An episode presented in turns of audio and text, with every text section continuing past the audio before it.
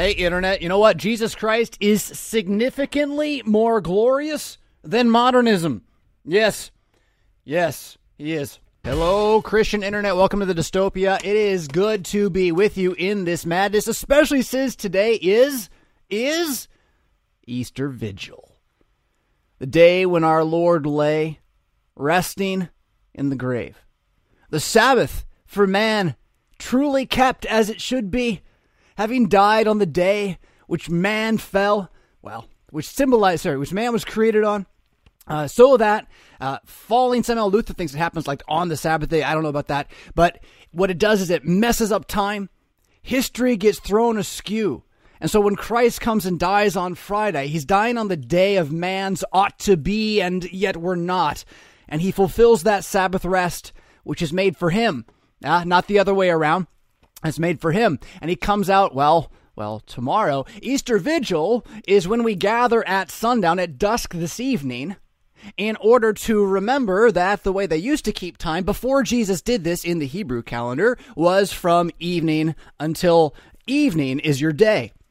That means that Sunday starts tonight when the sun goes down. Uh, and so Christians around the world, not all of them, but many of them, will gather together outside of their congregations where there will be a fire or at the very least a candle, which will have symbolism pointing to Christ, the risen Savior, this year. And uh, yes, in my, in my congregation, it will say 2021, even though I'd rather say 2025. But you know, that's the crazy coming out right there. We're gonna, you know, we're gonna meet. We're gonna have the lit candle, and we're gonna light our own candles. It's just like Christmas Eve. It's so cool. We're gonna light our own candles from the Christ candle, having been, you know, shown forth victorious over the grave, uh, enlivening our hearts with His Holy Spirit, and follow that candle into the church, shouting that Christ is risen.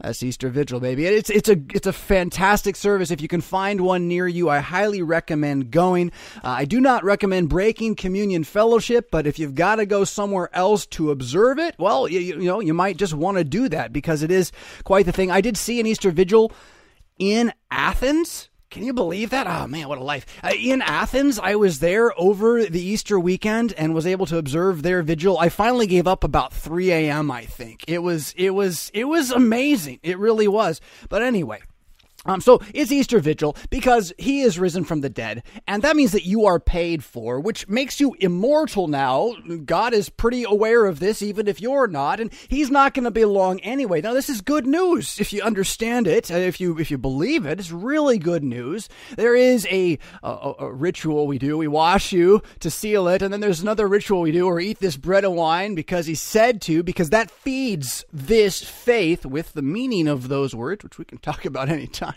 Yeah. And this is Christianity. This is what it means to be the church. Although, although we've got some good questions about what does it mean to be the church. And if that's a question you've been asking in your head and your heart recently, well, there's a good reason for that. It's because the doctrine of the church is a forgotten thing. I think I said this way back in Broken. It's the E word, ecclesiology. No one wants to know what that means. And so, like, like, yeah, yeah, church. What does it mean to be church? Are we church? Where do you find a church? Do you even need the church? Why are you watching church? Can you watch church on the internet? Uh, we won't answer all these questions, but we will talk about that a little bit as we move into your questions, Bible's answers, and probably plenty of my nonsense here on the Mad Christian Saturday morning chill. You know my name, or you wouldn't be here. Haven't already found me. I hope. I hope it means you're watching. It's like right there, right? Okay. So, uh, Jesus Christ is significantly more glorious than modernism. I have decre- decreed a war against modernism. For me, it's personal. You don't have to join me. You know, I can live in harmony with you, modern Philistine. However, I, having abandoned modernism entirely and done the impossible, like like time lorded myself both to the past and the future, intellectually, spiritually. How does how does Jack Sparrow say it? It's really good. Uh, anyway, I, I, I have I have decided that we we who want to be Christians now, and as long as now is until Jesus comes back, we have to contend with the fact that modernism is a lie. The whole thing. The whole thing's a big, big, very clever, very good lie. And I, well, I'll talk more about that here in a moment when we talk about the unseen, right? I mean, it, it, it, the unseen world exists, and even the scientists know this now, and they can't understand it. We're still operating from the, the position of these people, like, well, we can see and understand everything. I mean, it's just where modernism is a lie. It's a complete lie. And and Jesus himself is so much more glorious than modernism. Here's what modernism is. Modernism is this in a summary. There's a new thing. That's modernism. That's it. That's the argument. Here we are. We're in the modern world. There's a new thing. Christians, stupid people now, right? Uh, unseen world doesn't exist. New thing, right? That's modernism. And if you can begin to chip away at its like wicked little twisted mentality and pull it down into, say, the Proverbs of the Bible and the Psalms, perhaps some gospel reading that won't hurt you at all. If you can begin to challenge the lie with the reality that the earth that Jesus bled on, was buried in, and then came back out of is exactly the same. And so are we. And whatever this modern magic of electricity is, well, goodness gracious, it's end times for sure, right? Well, we knew that when he ascended. So, yeah, it's gotten different with signs to deceive even the elect, as it were. What will they do when the tree is brown? He said. All these verses, all these verses that we don't pay attention to. And if we did, I think we might feel better because Jesus Christ is significantly more glorious than modernism. He knew what was going on, he knew what was coming. I actually have this random wiggy theory. Don't go take me to the bank on this one. I think Solomon knew what was coming. I think Solomon was so clever and so wise, he foresaw almost everything, including the crucified Christ. And I think I have a text where I can, I can say this out of the purpose. Anyway, uh, leave that for another time. Imagine, though, like you're the guy who can, like, see that humans are just that bad. We're that bad that God can keep us going for that long and we never actually get better and we still burn the planet up. Wow. That's amazing. I, I mean, we can know it. Why couldn't he know it? And if he knew it, maybe he left us some instructions for how not to be idiots about it and make it happen faster. I don't know how the end of the world is going to pan out. I don't have like a, a, an epistemological philosophy on when Jesus is going to come back because he said no one's going to know the day or the hour. And I take him really seriously. I'm like, I think that should be the place we start. I think we should probably not move off that place either as much as possible. However much it looks like the end of the world, it could be, it should be. Let's pray that it is, in fact. But then again, no one knows the day or the hour. So, you know, marrying, giving in marriage, buying, selling, trading, and then the flood comes. Well, if the flood's fire and fire's the tree turning brown, I mean, I don't know. It just seems to me that living a life in harmony with the creation, built upon harmony with brotherhood, built upon the blood of Jesus Christ, binding us together as people who know this earth is going to burn up eventually, it, it just seems to me that that can't hurt the chances of Earth ending sooner by some sort of man made catastrophe. Yeah. Now, I don't think Earth will actually end by man made catastrophe. I don't, again, I don't know. Maybe God combines man made catastrophe and his own divine in the final. I, I don't know. I, I, he, the no man knows the day or the hour.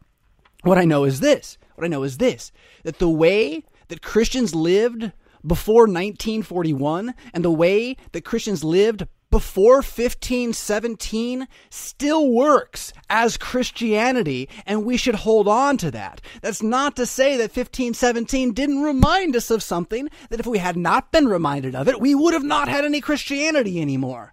However, the idea is not to go back to 1517, is to stand here and see the lies that are here now. And the lies that are here now are, in a word, diabolical. You ever wonder who they're talking about when they talk about they? You ever wonder about that? Who are they talking about when they talk about they? They did this. They figured this out. Do you know what they did? Did you hear about that thing they did? Everyone's always saying they. It was like a really big realization to my poor little childhood brain, like this year.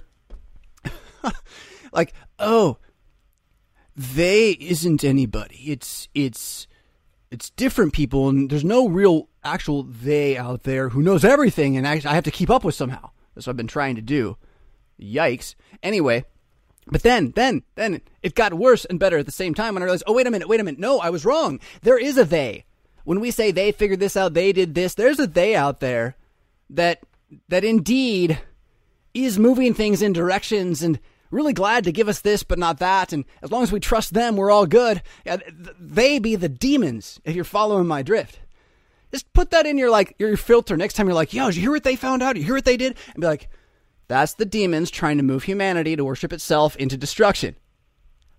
Wow, they are active these days. They're they're not hiding at all. They're all over the place. I just don't necessarily tell you they're there. Yeah, you got you got to listen for the words. You got to listen for the lies. I, I believe that the torment of demons does not always need to inhabit a person to cause that person to speak demonic things. Right? Anything that is a lie effectively is demonic, and a lie repeated over and over so that it becomes the truth and no one else can speak without speaking it. That's definitely demonic, right? That that's the definition of demonism, and also tied to Babel a little bit. But let's leave that for another time. Why is it good news that they are the demons? Because it means that your dystopia makes sense now. It completely makes sense. In fact, you live in an end time scenario where the world has been overtaken by a zeitgeist evil demon lord who, through destruction and deception, has convinced everybody things are fine as long as you stare at the box, smile, and take your. I'm going to sip my coffee now. Hold on. Take your medicine. Take your medicine. Whatever that may be for you, just sit back, let the modern world save you. Oh, you could be a Christian. Uh, play some golf before you go to heaven. Just don't die too soon, you know? Make sure you stick around and all that kind of thing.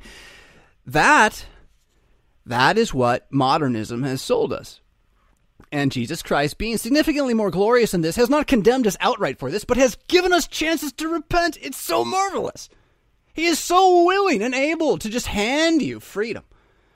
But it does mean now, the freedom means now seeing that the chains of modern assumptions, the belief that we're better now, that we're new because we got electricity or something, that that makes us more able in any way, top to bottom, from like this, from the micro to the macro, right? Uh, to believe that is is such a big lie that it must consume you eventually, and uh, if not you individually, it's the track of the culture. Think generationally and think over time. And so, thankfully, as modernism destroys itself because it's a bad idea, Jesus Christ is willing to shock the system, leaving his word bubbling underneath so you can hear it. And remember, well, the Jesus Christ is significantly more glorious than today, yesterday, or any day which has come before. He is now planning all these things for your salvation so every time you see it fall, remember maybe it's good. And in fact, the death of modernism will be very, very good for Christianity. It just it might not bring us the numbers that the modern revivalistic ethos really thinks we should have. But you know what? I mean, Constantinianism brought us numbers. I mean, it, it, numbers numbers got David in trouble. Do you remember that? Like like not the book, but like censuses and things. So like maybe maybe it's okay. Maybe it's okay that we don't know how many of us there will be. Maybe it's okay that there might be a minority. Uh, you know what? That's not up to us. How many were there in Jerusalem on Easter weekend? And how many 8 weeks later? I mean, it's not many. It's not many. Oh, the story I told this uh, recently, I think that was in the sermon on Sunday, last Sunday, about, about Jonathan Maccabeus. How many did he have with him? Jonathan, the, his namesake, son of Saul, how many did he have? One. What they do? Just trusted. Ah, oh, man, man, what David do against Goliath? Just trusted. Jesus Christ is significantly more glorious than your world that you see right now, and it's high time to rejoice in this fact, to remember that they are the demons, and that has not stopped the fact from being. There are no great men in history who are not Christians. How can I say that?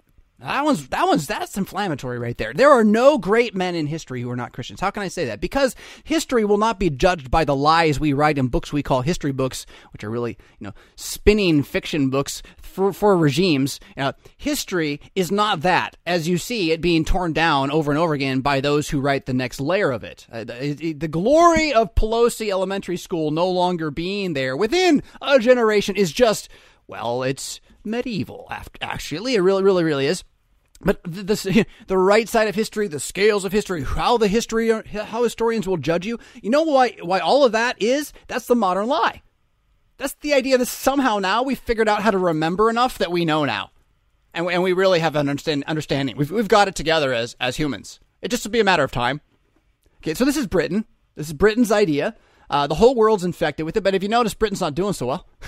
yeah. So, so like the infection of the zeitgeist is getting ready to move, right? Whatever that means, I don't know. Look, culture. I'm talking culture. I'm talking world spirit here. Yeah. Um, nobody can pin the tail on that Antichrist permanently unless we want to talk about the Pope, and no one wants to do that with me recently. I'm all about it.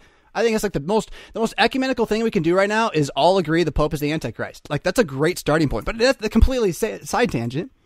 The, the, the point here is that the judgment of history, right? Where will history be judged is Judgment Day. And on Judgment Day, there will be no great men who are not Christians. Hey, get this. All men who are Christians will be great men, and they'll all be great in different ways, and we're all gonna be like, yeah, you go for every single one of them. That's that's Christianity's Judgment Day. Yeah. The rest of it, though, is that everybody else is like, look what I built. And then, like, that golden thing has become a melting crown you wear forever in scalding whatever. I mean, it's all the, all the worst stuff you can imagine. And eh, hell is a different topic. We come back some other time, but hell's the gospel. Eh, we, we got to get on that one hard. Talk about modernism infecting us. Hell is the gospel, people. Hell is where the devil gets thrown. We want this. We want the devil in the fiery pit and us not with him. This is, this is a marvelous thing.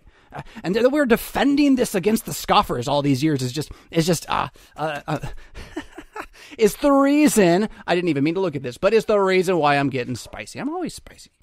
That's why you listen. I'm always spicy. I'm just I'm just more nervous today probably. And so when I get nervous, I go faster, which can be good on a TV show about being fast talking, I suppose.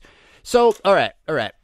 So let's put a few things together here. If modernism isn't exactly eternal truth, and if uh, they uh, are the demons, that means that what the modern world is doing in this great experiment of, of education, right? The believing that all humans should be educated uh, is the belief we're going to create a paradise on earth if we just have the right amount of knowledge, getting to the right people. And right now, have you seen the, the knowledge I think eight year olds should have? It's quite an interesting change in tactic.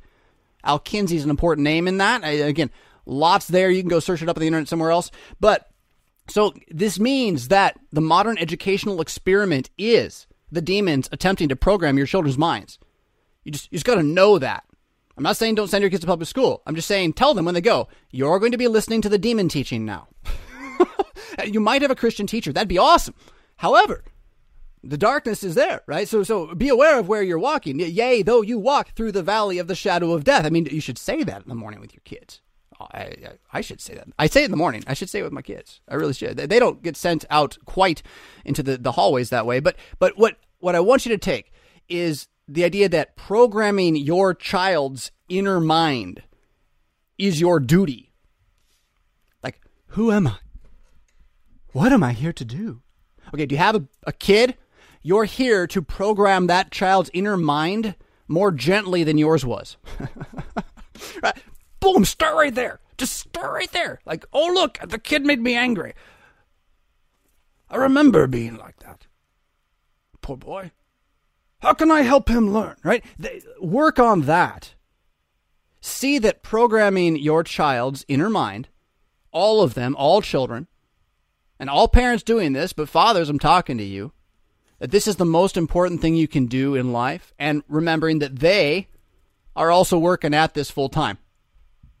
Now, you have something they don't have. You have the inequivalent exchange of prayer according to Scripture, right? So they've got time, they've got money, they've got power.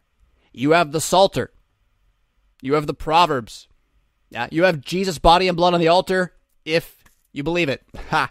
Um, programming your child's inner mind, soul, psyche, heart. Not just to know these things like it's a matter of bullet point education Jimmy, what's the seventh commandment? Right? Like out of order. Oh, you better know them in order. Like, well, how about how about the kid not want to steal when he's tempted to steal? That would be the point, right? We have to program our children's inner minds. Programming, indoctrinate, whatever you want to call it. Do violence with words by being postmodern speakers. I mean, whatever you want to call it. It's, I mean, we, we've made the nonsense so indistinguishably unable to be navigated. Just back off it and see your kid, your kid's head is a little tiny, not computer, better than it, but we're building computers to mimic it, okay? A little tiny, not computer robot, Pinocchio, who, sorry, uh, who is going to take everything you see and do and absorb it on like three levels. only one of which is the information. And the information is secondary when they're young to the primal urges and all that, right? Noise and uh, facial facial expression, uh, that kind of thing. Nurture, nurture. Programming your child's inner mind is the most important thing you can do in life. Allowing someone else to do it for you is the most negligent thing you can do in life. Especially given that we have an epidemic of shame I think I think I could say in the world. Um, certainly, it would seem Western culture is a shame culture. Duh, uh, cancel. And um, I'm pretty confident that my own church body is flush filled full of shame. And I know my own life is. What I found more interesting than anything else I could say about there's a lot I want to say about shame, but I think shame is what that old word sin used to mean. And I think if you just started using the word shame to describe how you feel when you feel it, knowing what it is, well, I feel ashamed, and then realize that I, I feel like a sinner right now. That's actually what you're saying. I feel like sin. And then maybe there's a reason, and maybe it's valid and maybe it's not. Maybe your problem is you feel sin for a lot of things that aren't sin. Uh, hello, hello, LCMS. Uh, but that's not everyone's issue. What I think is useful for everyone is to see that Shame is the way we've hidden the word sin in modern English. And if we can kind of retake that word, we got sin back. And we can talk about it with everybody. They'll know what we're talking about. As soon as we say shame, Jesus Christ came to justify your shame. Jesus came to forgive your, your shame, to take away your shame. And, and Paul says, I am unashamed of the gospel. It's good stuff, right? So throw that one in your whatever this week. To be wise, I've already kind of hinted at this. To be wise means to be unaware. no, it doesn't. To be wise means to be aware of unseen realities. Talking about education, the modern new, the idea that everything we know that can be known must be seen. Okay, well, if you want to call that empirical knowledge, you go, man. We got some. And it makes like toys, schemes, tools, whatever, projects. Great. But this bare and naked knowledge seems to be kind of raw and destructive as I am watching it do stuff to people.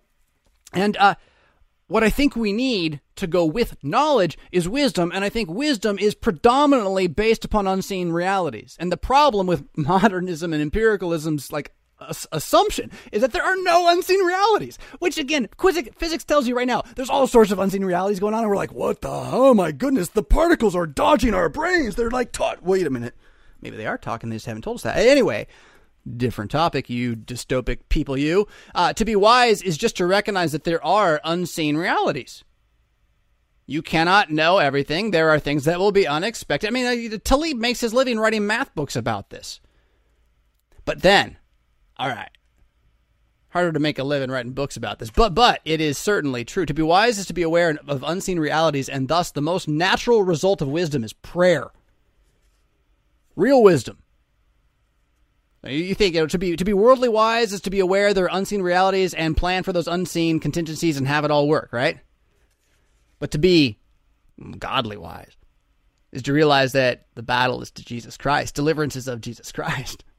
Prepare the warhorse, absolutely. Make your contingencies, but the most natural result of real wisdom is to know you got to pray about what you would like Jesus Christ to do. Yeah, for sure. Uh, oh, speaking of which, okay, okay. Okay, hey guys, I figured something out. This was like a backwards end around kind of thing, but here I'm just gonna leave it there. You can ask questions later. But do you want to break your porn addiction? There's like a commercial right now, right? You want you want to break your porn addiction? I know how. Get a divorce from the internet. There it is. Boom. It's done. It'll it'll be gone. It'll, it'll hurt like the Dickens. It'll be gone. Uh, baptized into. What are you baptized into? Well, the name of Jesus, I hope, which is the name of the Father, Son, and Holy Spirit, I hope. And, and certainly then would involve getting you wet with water, I hope, as well as the regeneration of your spirit as a gift of God so you experience the new life.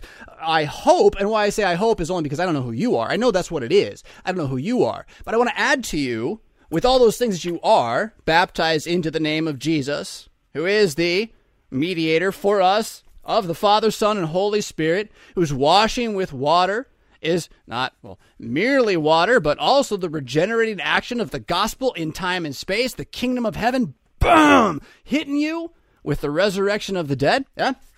That resurrection is now by faith alone, So that resurrection is not what you're going to yet. It's simply the fact that I can say, I believe and God has chosen me now. There's nothing I can do about it other than believe it. I can throw myself away, but let's not focus on that because that's a bad, dark path. I'm going to focus on the electing power of God and how he is with me unto the end. And that this regeneration I've been baptized into is not my spirit, but his, and therefore comes not from within, but from without. That is, not from all the world, but from the Holy Scriptures. And so finding that the Spirit of Jesus Christ, which is promised to you in your baptism, is guaranteeing you the promises that are in Holy Scripture. You can take hold of these deliverances of Jesus Christ, that kind of thing. But what I have found recently is such a beautiful way to think about baptism and the life of the Christian, the regenerate, new obedient world, is that you are baptized into Father, forgive them, for they know not what they do. I love that. I knew Jesus had said it. That was great. I knew I knew that Stephen had said it. I thought, oh, that's nice. Stephen repeats Jesus. When I learned that James the Just had said it, the, the, the Triforce there, right? And it's outside of Scripture. It's just tradition. But when I learned that that's the tradition, I, it, it struck me what a beautiful, beautiful set of words those are. Especially if you want to re-framework or re-network your modern mind into one that realizes that you mostly have zombies running around around you. They are they're feasting upon flesh daily, mindlessly hoarding and shambling themselves into destruction. They they literally know not what they do. And such for some of you, as Paul says in Ephesians 2. Yeah, but you have been again baptized into a lot of things. Jesus, Father, forgive them. They know not what they do. It's it's a nice. It's been nice for me to ponder that one. So I hope it helps you too. And oh, oh, oh, I mentioned Psalm 23 already. Do you know you have a soul? I mean, I knew I did, sort of. But everyone had kind of convinced me, everyone, they, they had kind of convinced me that the word soul doesn't really work anymore. So I stopped using it, stopped thinking about it, tried other things. There's some other good ones out there. Breath is actually really good. I know. Uh, to think about your breath is a, I'm a spirit. You know, there's some value there. Uh, but uh, just allowing the word soul to exist in the Bible in English, even if it's not always correctly translated, has been a, a, a beautiful thing. A beautiful thing. Uh, he has redeemed my soul. Ah, I, am not even sure what it means yet.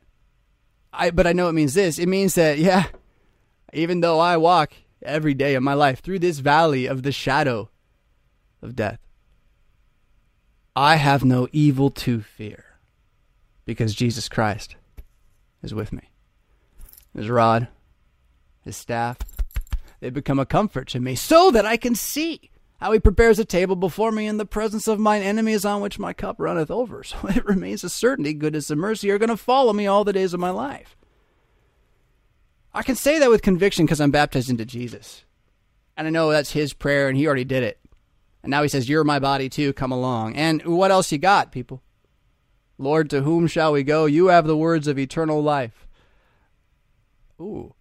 I almost said it. I've said it. I've broken the rule. But since it's vigil and the sun ain't down yet, I'll just wait on that last word and leave you with. We'll be right back in a moment with your questions. Stick around. All right, all right, all right. Here we go. Questions from you, answers from where, wherever we can find them, hopefully connected to the eternal words of our Lord Jesus Christ. Rachel says this If someone is knowledgeable about the Bible, claims to believe in and love God and also pray, but does not go to church, does that make them right? Is it possible to love God, believe in God, and not go to any church? So, there, as with most questions that we find here, there's going to be layers to the answer. And I'm going to start with just saying to begin with the word church isn't doing us any favors these days. It is a completely deconstructed and even reconstructed into something that it's not word. And continuing to try to use it, while at the moment I think is unavoidable, can only be dealt with by starting the conversation about what a terrible word it is. It's just a terrible word. It doesn't work for what the New Testament means whenever that word shows up. and so like it's like just the opposite. It's just so it's such a foreign idea that if you were to translate into English today, you would never use this word. You just wouldn't use it. It wouldn't show up in the Bible. There's no such thing as a church in the Bible. Uh, the, not the ones we're we're talking about today, not as constructed and construed. And and so having lost the connection, I mean, are is there a real church at the places that are called churches today? Yes, at some of them there there is. This is this is true. Um, but what is that thing that's there that distinguishes them? I, we won't, don't even know where to begin on that conversation if we're just talking general Christianity. Uh, and I would say even you know, uh, LCMS Lutherans, you know, we are we are want to be known for thinking we know. And honestly, guys, we study a lot and we've read a lot of stuff you haven't, so we do.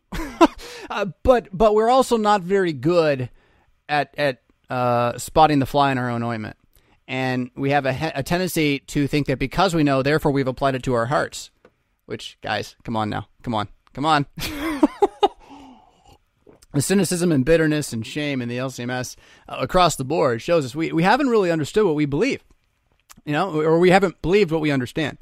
And uh, I don't know, uh, is there a time in history where that will happen? I think generation theory, as I've become more aware of the idea that that the Spirit is working within the generations, and we're not going to be able to see this, but we can know that again, Babel destroys the language over time but the scriptures always are going to be breaking through whatever confusion is sown over each 40 year period of generation as people forget things.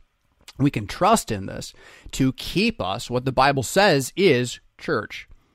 Now, to try to begin taking that toward an answer to the question, let me just say that what the Bible says church is, if you, if you take that just straight, what the Bible means when the word church shows up, like every time there's not that many, honestly. Um, every time, well, there's there's a lot of illusion too, and it doesn't show up because of issues with the Greek and why we translate this way and that way, not all the same time. Blah blah.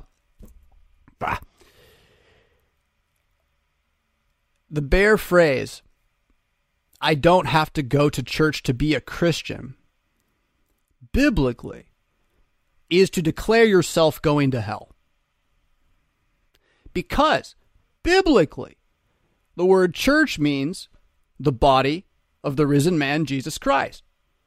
So to say that I do not have to go to the body of the risen man, Jesus Christ, to be saved, is to declare yourself unsaved. I mean, it's, it's just, it's that easy. Now, the problem is most people have no idea they're doing this, even though they probably are. you know, people are like, I can worship Jesus on the mountains. You know, like, like th- that attitude, you know, uh, is, is, is from them. uh, as opposed to the one that sees the need to hearken to the voice of the shepherd, to hear the calling of Jesus' word, which is his spirit, agreeing with the scriptures and yet voiced aloud in the generation, to hear that is going to be what a Christian is and at various times and places how that will be able to be orthodox to break through the morass and show forth what really is there in the scriptures will be a roiling sea of, of dispersed peoples with varying traditions wherein there may be great faithfulness and at the same time great unfaithfulness. We call that heterodoxy. And i would suggest that there's been a whole lot of it even amongst the orthodox. We got blind spots. Does that mean that letting the lies exist are okay? No every generation's just got to dig we should also realize that not every fight's the same. And sometimes, man, they change tactics quick. Or maybe we're just a bit slow because we're stuck on some nostalgia. That that that could be too. Nostalgia for the word church. What's it even mean? What's it even mean?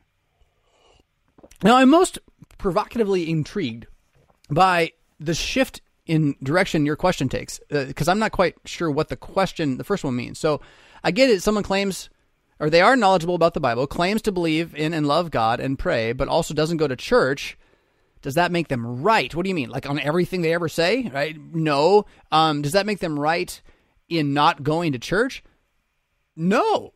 I mean, well, what it, what's the church we're talking about going to, right? This is the problem. Are, are we talking about the Church of Jesus Christ of Latter day Saints? Are we talking about the Church of Satan? There's one of those out there now, too. You know that? I mean, so what are we talking about?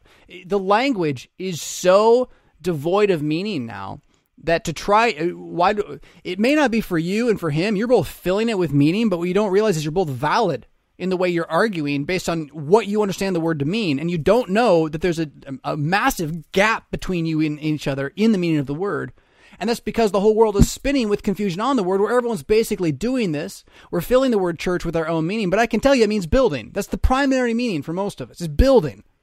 Building. And there's nothing to do with the building in the New Testament, except for your body and us as the stones of the living building that is Jesus Christ, who is filling us with his word, us, us, us. So that's where the coming together of church, ecclesia would be the Greek, the calling together, the gathering. You, you kind of have to do that because it's how you do it. Like, and so at some point, this happened to this person in theory, right? So at some point, this person was with other Christians who shared the fact that Jesus is risen and the Bible is true, and he's like, I believe this. So like, like he already has gone to church. What do you mean you don't have to go? You have gone to church. Are you are you trying to claim that there is no church? It's such a ridiculous argument. It's backwards. Now, why is this rational? This ridiculous argument is completely reasonable. It's because what we've learned to call church, these buildings, by and large are filled with liars and perverts in some form or other, gluttons at the very least. Whether that be the pastor or the Christians among them, the hypocrites who stand there to praise the man who won't tell them the truth of the scriptures, but the opposite, or the woman. After a while, you start to wonder does this thing called church even exist? And I, I get it. I get it. There's a reason Family Christian Radio was as big and wide as it was. And I don't think it was all wrong, even though it was a lot wrong. Uh, uh, is it possible to love God, believe in God, and not go to any church? No. No. No. It is not possible to love God, believe in God, and not meet with other Christians. You will end up loving yourself, meeting with yourself, and going to yourself. You're just not that able to forgive yourself, frankly. I mean, everyone's out there trying to tell you, you got to forgive yourself. You got to forgive. You know what's real nice when Jesus forgives you? It, I mean, I, I get the idea that at some point, looking at yourself in the mirror and saying, hmm, I actually hate myself. Hmm. I need to not do that because Jesus doesn't do that, so why should I do that, right? But but it doesn't learn how to forgive yourself. Who's got that power? You, you morons. It's beautiful. Jesus, who has that power, gives it to you, forgives you of your shame. Now, to do this, it must be from the outside. If you and your Bible alone in a cave, ye oldie desert fathers, if that's your way of fighting the devil, you go for it. And I'll say, you know, yeah, you're going to find temptation for sure. And that's the road you want. Okay, man. Jesus is risen. You say so. Good. Take care. Sayonara. I don't see a lot of uh, people who make this argument going living in caves with the Bible to get away from the, the wretched, uh, you know, Tyre and Sidonian society we live in, lest they escape the fire and flames when it falls out of the sky, right? Like, so, so what, what are you doing here? You're golfing, right? I mean, so what's the argument? Now, there's also there's also um I am laughing because of what I just said, not because of what I'm going to say.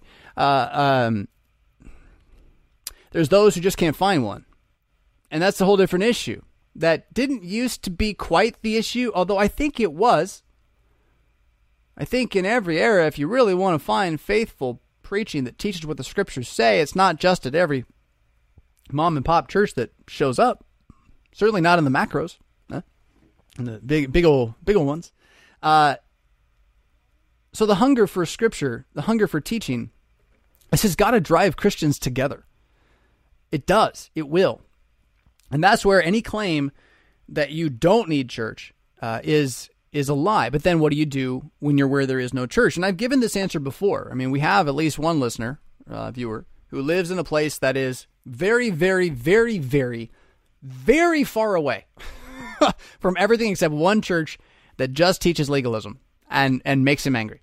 Hurts him, hurts him and his family. And so, yeah, don't go to that church is what I've said in the past, and I'll, I'll stand by that answer. Uh, it is you're supposed to flee the false teacher, Romans 16. Just go ponder it a little bit. It's really clear. It doesn't it doesn't need a lot of exegesis. it's pretty straight up. Uh, and so, you know, you know when your conscience is being damaged every time you listen to a guy that you, he's not the voice of the shepherd, so you don't want to listen to that guy anymore. And uh, so the next answer is well, then you have to decide can you move? And if you can move and it's worth it to you, you do. You move to where you can get to a church. That's that's the evident answer that every Christian should do. I mean, and I can even tie this to the third commandment. Remember the Sabbath day by keeping it holy. The idea is that you're going to remember to get together. get together. Not forget doing this as some are in the habit of, as, as Hebrews says. Again, you can you can quote all the verses. The person making these arguments already just not listening. That's the problem. That's a different thing and different thing. Um, but the person who is listening, but like um, stuck in a cave, metaphorically speaking, and can't get out of the cave because you're enslaved to the masters who've put you in the cave. All you've got is like some podcasts in the Bible. Well, then you're right. You don't have to go to a building to be a Christian. This is true. This is true. Now, you got me. We lose. I guess you never have to go to church again, right? Like, like but that's what this person's doing, right? I mean, in, in all likelihood, this is a cynic who doesn't believe and they're copying out. And you're saying, like, oh, like, uh, don't take this wrong, like a good modernist, if I just give them the right information, they will change their mind. No, no, no, no, no, no, no, no, no, no. No. Information doesn't change minds. information programs minds over time by brute force, but it does not really change non thinking zombie minds, much less semi thinking Christian minds. Rather, what, what really changes us is contemplation on the things we've been given by God to contemplate, which is not all information. In fact, there's a lot of information out there that's from them. Skynet is real, my friends. Skynet is real. Is it possible to love God, believe in God, not go to any church? Not if you mean to not go to the body of Jesus Christ. Not if you mean to not gather or hear the word with others who are of Jesus Christ. Uh, not if you mean to reject all love for your fellow brother because you think you're better than them. uh, not if it means just deciding the third commandment has no meaning whatsoever. Because you know what I find from people generally, generally who say, I have the Bible. I've got the Bible at home. I can read it when I want to. Yeah, but you don't, you liar. I don't usually say it to you like that in the in the narthex when you're talking to me, but I know. This is the kind of lies, though, that we all have to walk with together. I'm tired of walking with. I might start staying it, you know? I would say, oh, yeah, what did you read this week? right?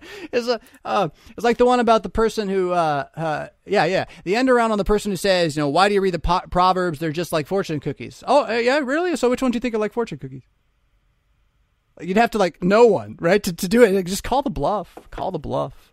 Uh, but I don't want to go past the hypocrisy of the modern churches, mainline churches particularly. But there's a lot of us that have drunk Kool Aid on that one. Uh, the hypocrisy of the modern churches, uh, and the fact that you should flee them. And so you might have to be sojourning for a while without the ability to commune with your brothers and sisters. But then you would think that's something to boast of. That means you, you're an idiot, right? If you're boasting about it, you're a fool.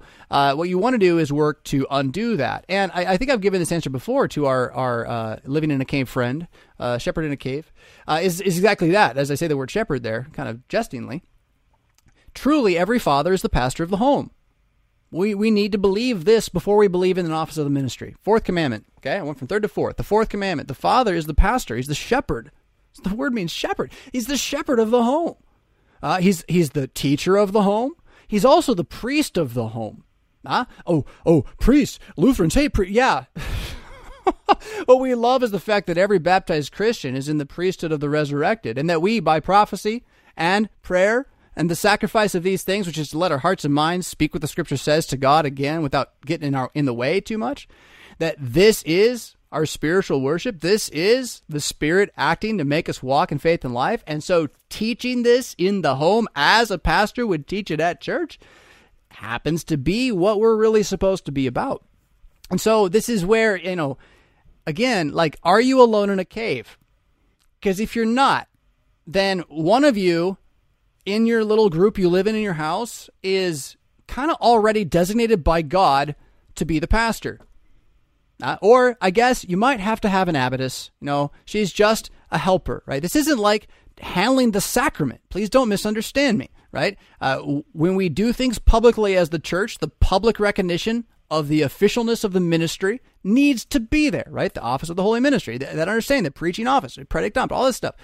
But that is just the scaling.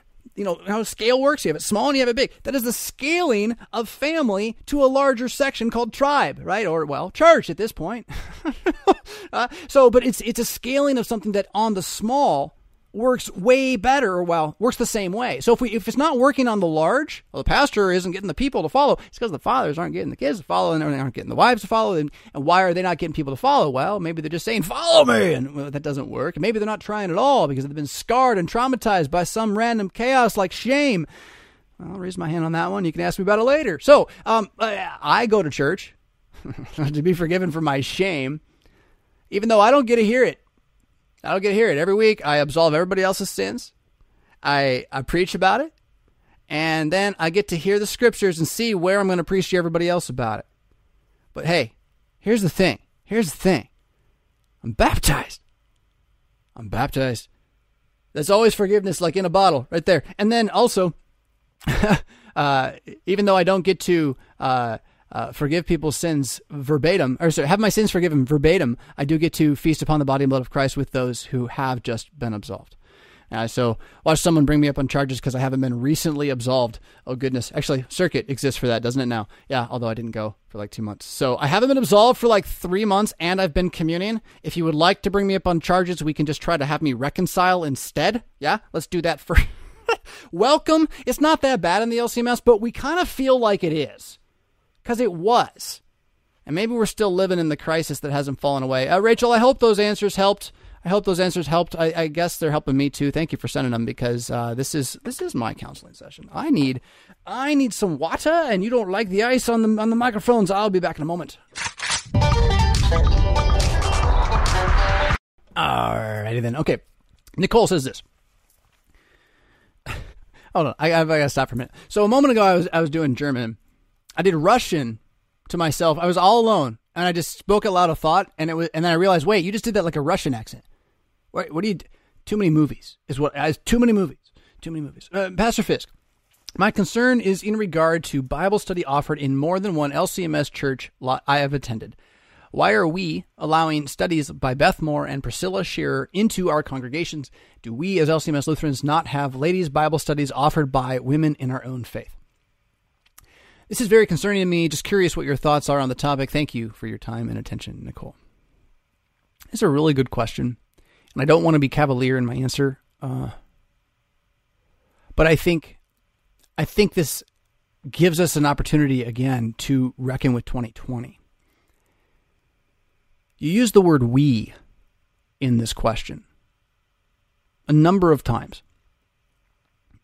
Every time referring to an institution that doesn't really exist in any of our lives on any authentic or actual basis. The closest it comes to it is our local congregations, which are rabbits and hats. I mean, it, it is it is whatever you, you don't. I don't know. I go next door somewhere in the LCMS, and I may as well be in Hillsong, Australia. I may as well be there.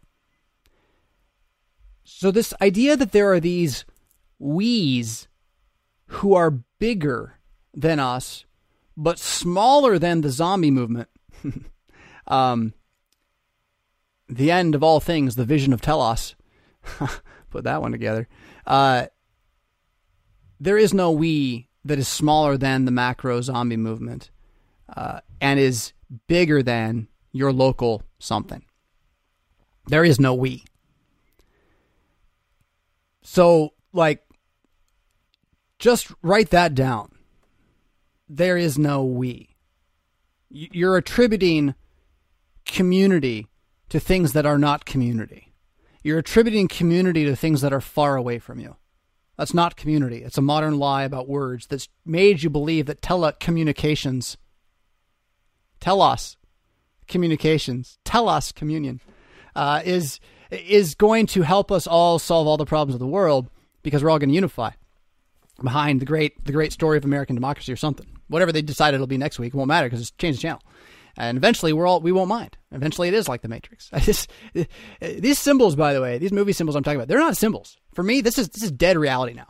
Dead reality. If you are watching movies as entertainment, you're plugged into the Matrix and you can't know you are. Nope. You got to take the pill. You got to get out first. You can't even see it. You can't even believe it till you're out.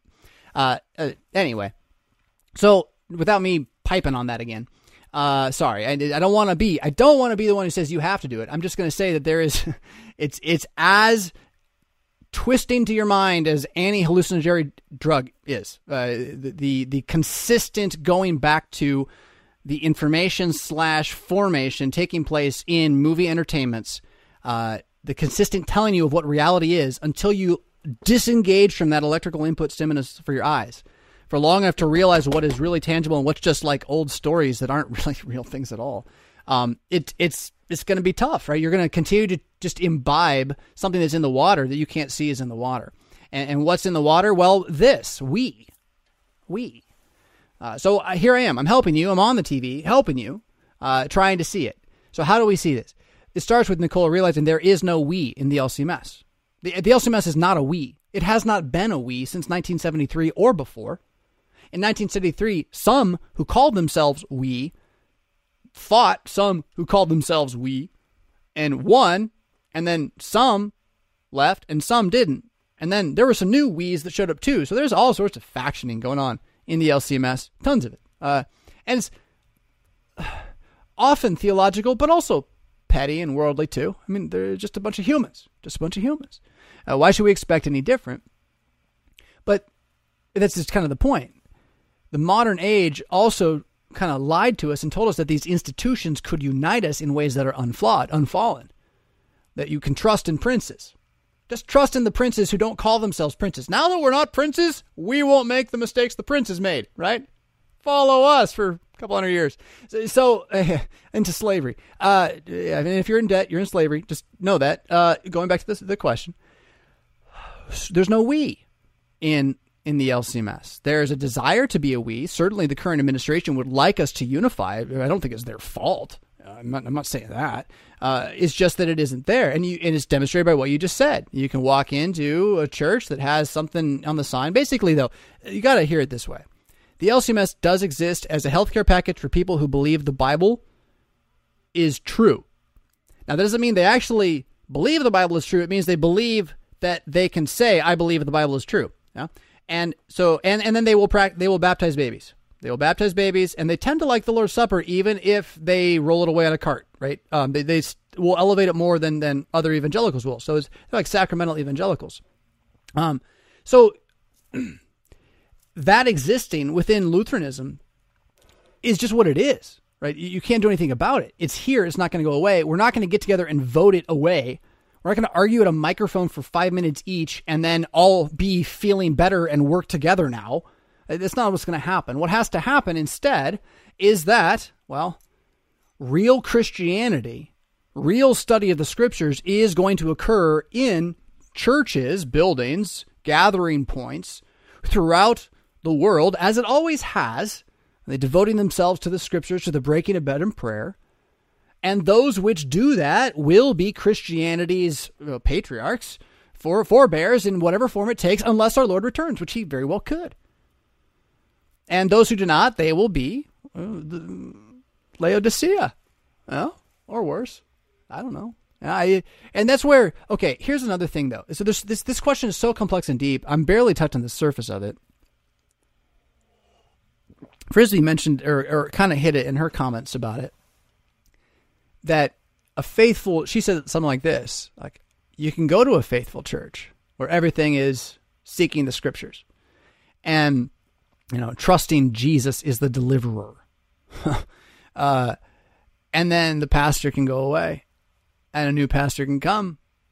Mean, it all changes. And that's where, so, you know, talking ecclesiology, talking church, you know what's even more buried and hidden in ecclesiology is the theology of the preacher, theology of the pastor that they exist, that they're necessary, that they're ordained and given by Jesus Christ, that you should listen to one when he talks to you, uh, that they're not just locally bound, but they are locally bound to each other. That is, it's our duty to try to unify as well, according to the scriptures, and walk with those who hold the same inspiration of the spirit you know? Uh, and and that's where these older bodies come from. Uh, they were built as infrastructures for those who wanted to do that. But as happens with worldly things the more powerful and worldly it got the more wicked men saw opportunity and made use of those structures. Christianity existed in it for a time but we're watching it fall apart. And you know can we save the LCM why do you care? I mean either what i care about is that the christians who are still in the lcms as congregations outlast or remain the LCMS. I mean,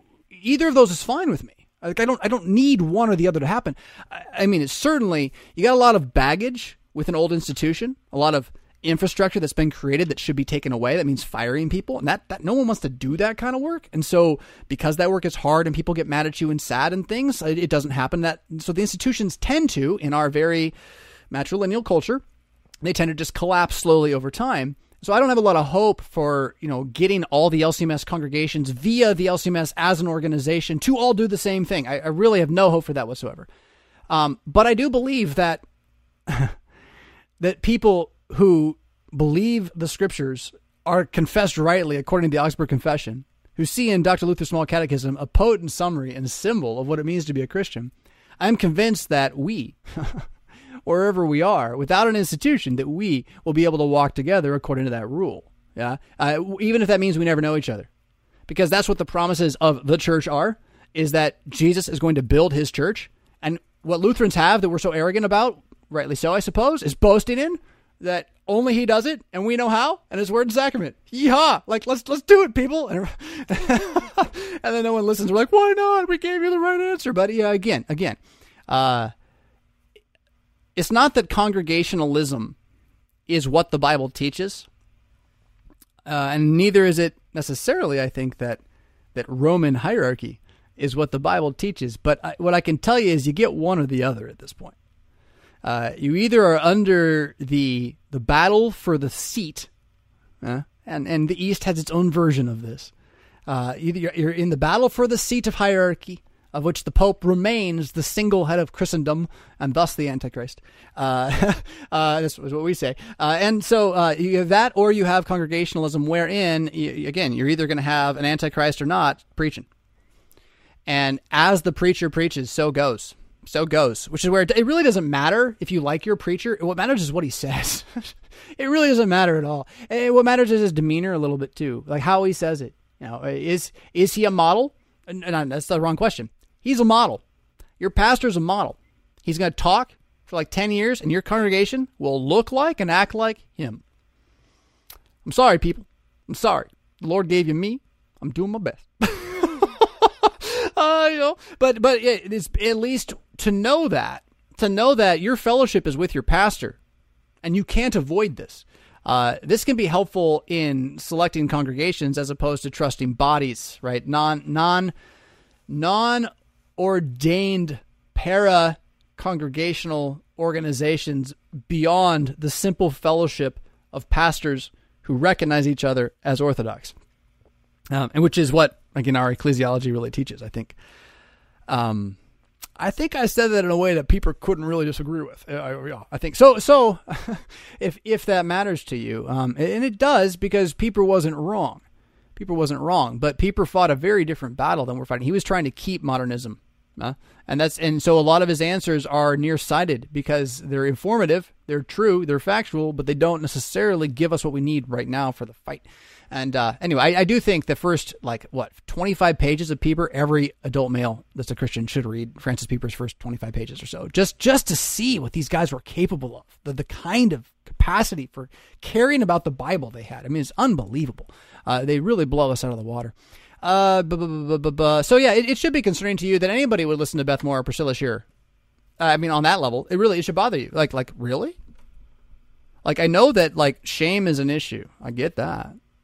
It's my issue. And what they do is they, they work on making you feel unashamed, and that's good, probably. But the thing is, if you're trying to get rid of your shame, that is your sin, somewhere other than the cross of Jesus, you're not actually getting rid of it. No, they say the name Jesus, oh, but they say so many other things. they say what they say in other ways. And I don't really want to dig into just why Pentecostalism is from the devil right now. Yeah, there are many Pentecostals who are Christians, just like many Roman Catholics who are Christians, maybe even a pope or two. Uh, uh we don't need to dig into all that so much as to see that it's just it's just as clear as this. Oh, I should I should answer this. It's just as clear as this.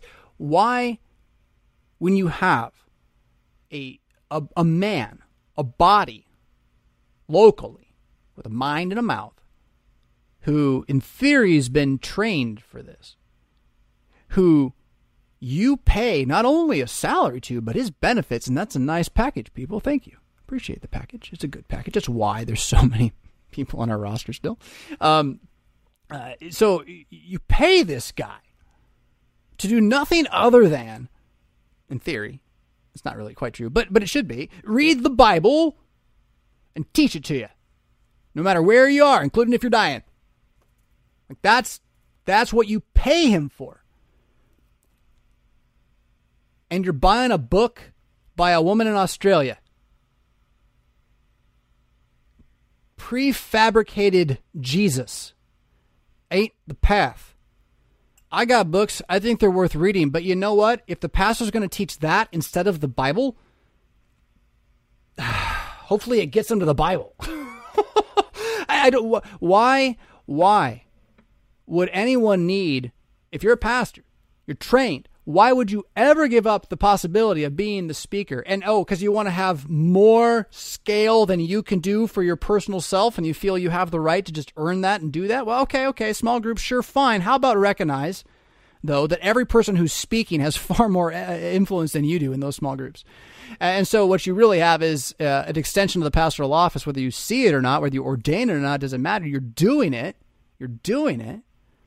So then those people who are speaking in those groups should be the ones who are prepared to speak about the Bible. And again, they've got to go to some lady from some group far away to help them learn. Oh, oh, wait, I, I, I missed it. I real, I sorry.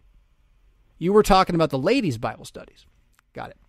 Because we all know that as a woman, you can't learn from a man. It's it's common knowledge. It is known. It is known.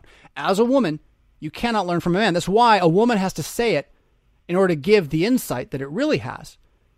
Now, if you don't know that lots of people actually believe that, and when you think you need a Bible study by a woman for women, you're joining them, well, then now you should. now you should. Uh, is it wrong for a woman to write of her faith? No. Write. I, all of it. Pick up a pen and write. Start writing right now. Every time you write Proverbs on the paper, you did a Bible study. You did one. You made one right there. You're going to pay someone to do that for you? And then they're going to be like a heretic and do it? I, why are you doing that? Like you're way better off on your own in the Bible than with, with, with Beth Moore. uh, so, so I, I, I, but I don't have a problem with a woman writing. I don't have a problem with a man writing. You don't have to be a pastor to write down things about truth. Uh, uh C.S. Lewis, not a pastor, wrote some good, wrote some bad, but he wrote some very fine things about Christianity uh, uh, they're worth reading. But to take that and to think that's a Bible study is heretical, straight up, by itself. Like you're off the chart already. See you later. Like it takes a while for the repercussions of evil to come about. We know this. I mean, the Bible says this. Ecclesiastes says it very clearly. And I see that the evil is not paid for right away. It, it takes generations for these things to work out. So you you your pastor should be the one coming up with the Bible study. You don't need to be buying books that claim to be Bible study tools from anywhere. You buy a book about Christianity, and that's fine. But then also uh, recognize uh, dross and gold when you see it. But back on the on the the man thing, um, the fact is that Jesus, the man, the Son of the Father, is the only given speaker of the Holy Spirit that there is. And so nobody gets to go to heaven without listening to a man. Right? Like like that's just we just got to own it. Now, do you hear my pain? and be mad at me if you need to, but it's pain. Thank God Jesus is a man. Thank God he's not a woman because he's a man. And if you can't join me on that, then you're not a mad Christian. Fine. I'm mad. I like the Bible more than the modern world. Call me nuts trusting in the one man, Jesus Christ, to be significantly greater, more glorious than all of our spats about man and woman, which you can read about in Genesis chapter 3, as they're foretold pretty clearly there. That he is, as the seed, the new evangel, the actual new thing that came right then with that curse, that he is the antidote to this, that he is the completion of this, that he, as a single man, now speaks in such a way that his word, sent through 12 men, 13 if you have Paul in there and count Matthias, sent through them and them to other men who arose, were recognized, and preached this same word, that this is his standard and only way of saving the world, and to inject women's voices into it is to disbelieve direct passages of scripture against it and to harness yourself to the zeitgeist of this age, which you haven't noticed recently is a bit confused about these very matters. Because once you well once you get off the the train i mean you're just going to be in the hills. You're just going to be in the hills. So um i think i covered a lot of the edges of this. There's so much more here. To see that 2020 is the fracture moment that we were building toward unification as a civilization we were all believing in a greater we and now we're all roiling and falling back as all the greater we's are showing themselves to be completely um, lunar. uh, they're not really able to fulfill what they were claiming to be or even designed to fulfill. Um, wow, that all really made sense. Rewind it, listen again. Um, so to to realize the fracturing of the we's and then search for the we that is real, right? find the we that is physical, not a story from the TV, not a story from the radio. I mean, those are important too. The we of Mad Christianity, but more important than the we of Mad Christianity is your local we. Find that. Make that orthodox. That's your fight. Yeah. Where, where the good fight that Paul talks about, it's your local orthodoxy, not something far away. If you want far away, you got congregation in every direction probably to get connected to, right? Like start there. Don't go to the globe right away. Now, within this realm of, of the interwebs, are there popping up new we's that exist as the old fracture happens? Yeah. And I hope to position us us, the chill. Uh, I hope we have positioned ourselves to be a, a nice big bucket to catch a bunch of people who are hungry to hear about Jesus, hungry to live where Jesus is being taught in truth and purity, hungry to practice that life according to things like praying the Psalms and believing the Proverbs. I want to encourage that not only where I am locally, but also throughout the world in all manner of dispersed, uh, well, churches, right? Churches, gathering places. Um, so, uh, you know, that to me seems real. Picking up the latest Beth Moore Bible study seems like you're living in the dark ages. Dark ages, dark ages, dark ages, dark ages. I didn't have to pay for that effect. Did you know that? I, I did that with my own mouth. I did. I really did. Where's the five seconds? Come on.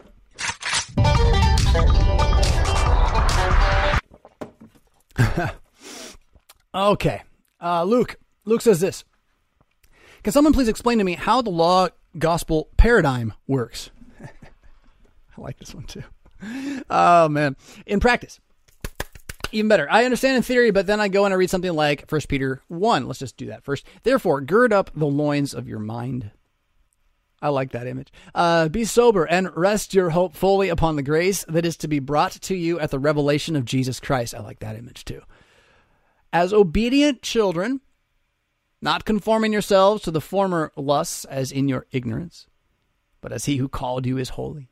You also be holy in all your conduct, because it is written, Be holy, for I am holy. And I think, okay, so now I must be obedient, but I can't fully be obedient.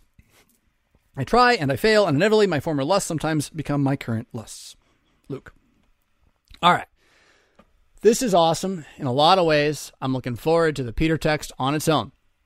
But I just want to go right at the start, right? This is uh, and uh, bring bring the fire and brimstone if you need to. Law and gospel is not a paradigm. Teaching it as a paradigm is is not biblical. It's lunacy. It's insane to try to turn law and gospel into a structure for anything. What law and gospel is is the recognition that God is working with two epistemologies. Now, if you don't know the meaning of that word, it means you just dropped out of the fight of my argument, okay? uh, so go learn that word because I'm fighting on a certain level uh, because I know there are people out there that are going to get all mad about how I said it. I want to make it really clear that I'm Orthodox. Law and gospel is not a paradigm, it is two epistemologies. It is the recognition, a particularly glorious light that has shown us that God is working with two epistemologies, two creations. That's law and gospel.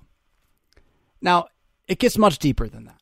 And there's all sorts of things you can learn from it, including ways to discern where a conscience is as you talk to that person and realize, oh, they need me to speak this way, not that way. I need this epistemology right now, not this epistemology. It was an unbeliever. I need to not treat them like they're a believer. It was it's a believer. I need to treat them like they're a believer, right? Mean, that's kind of what it comes down to, actually, too, in part.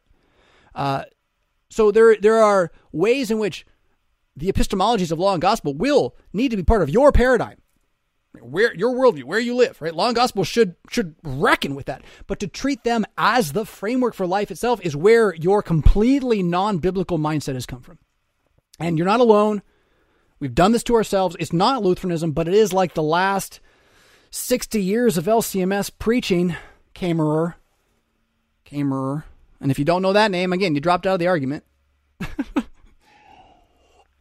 for those of you who want to come back in the argument, then, what did I just say?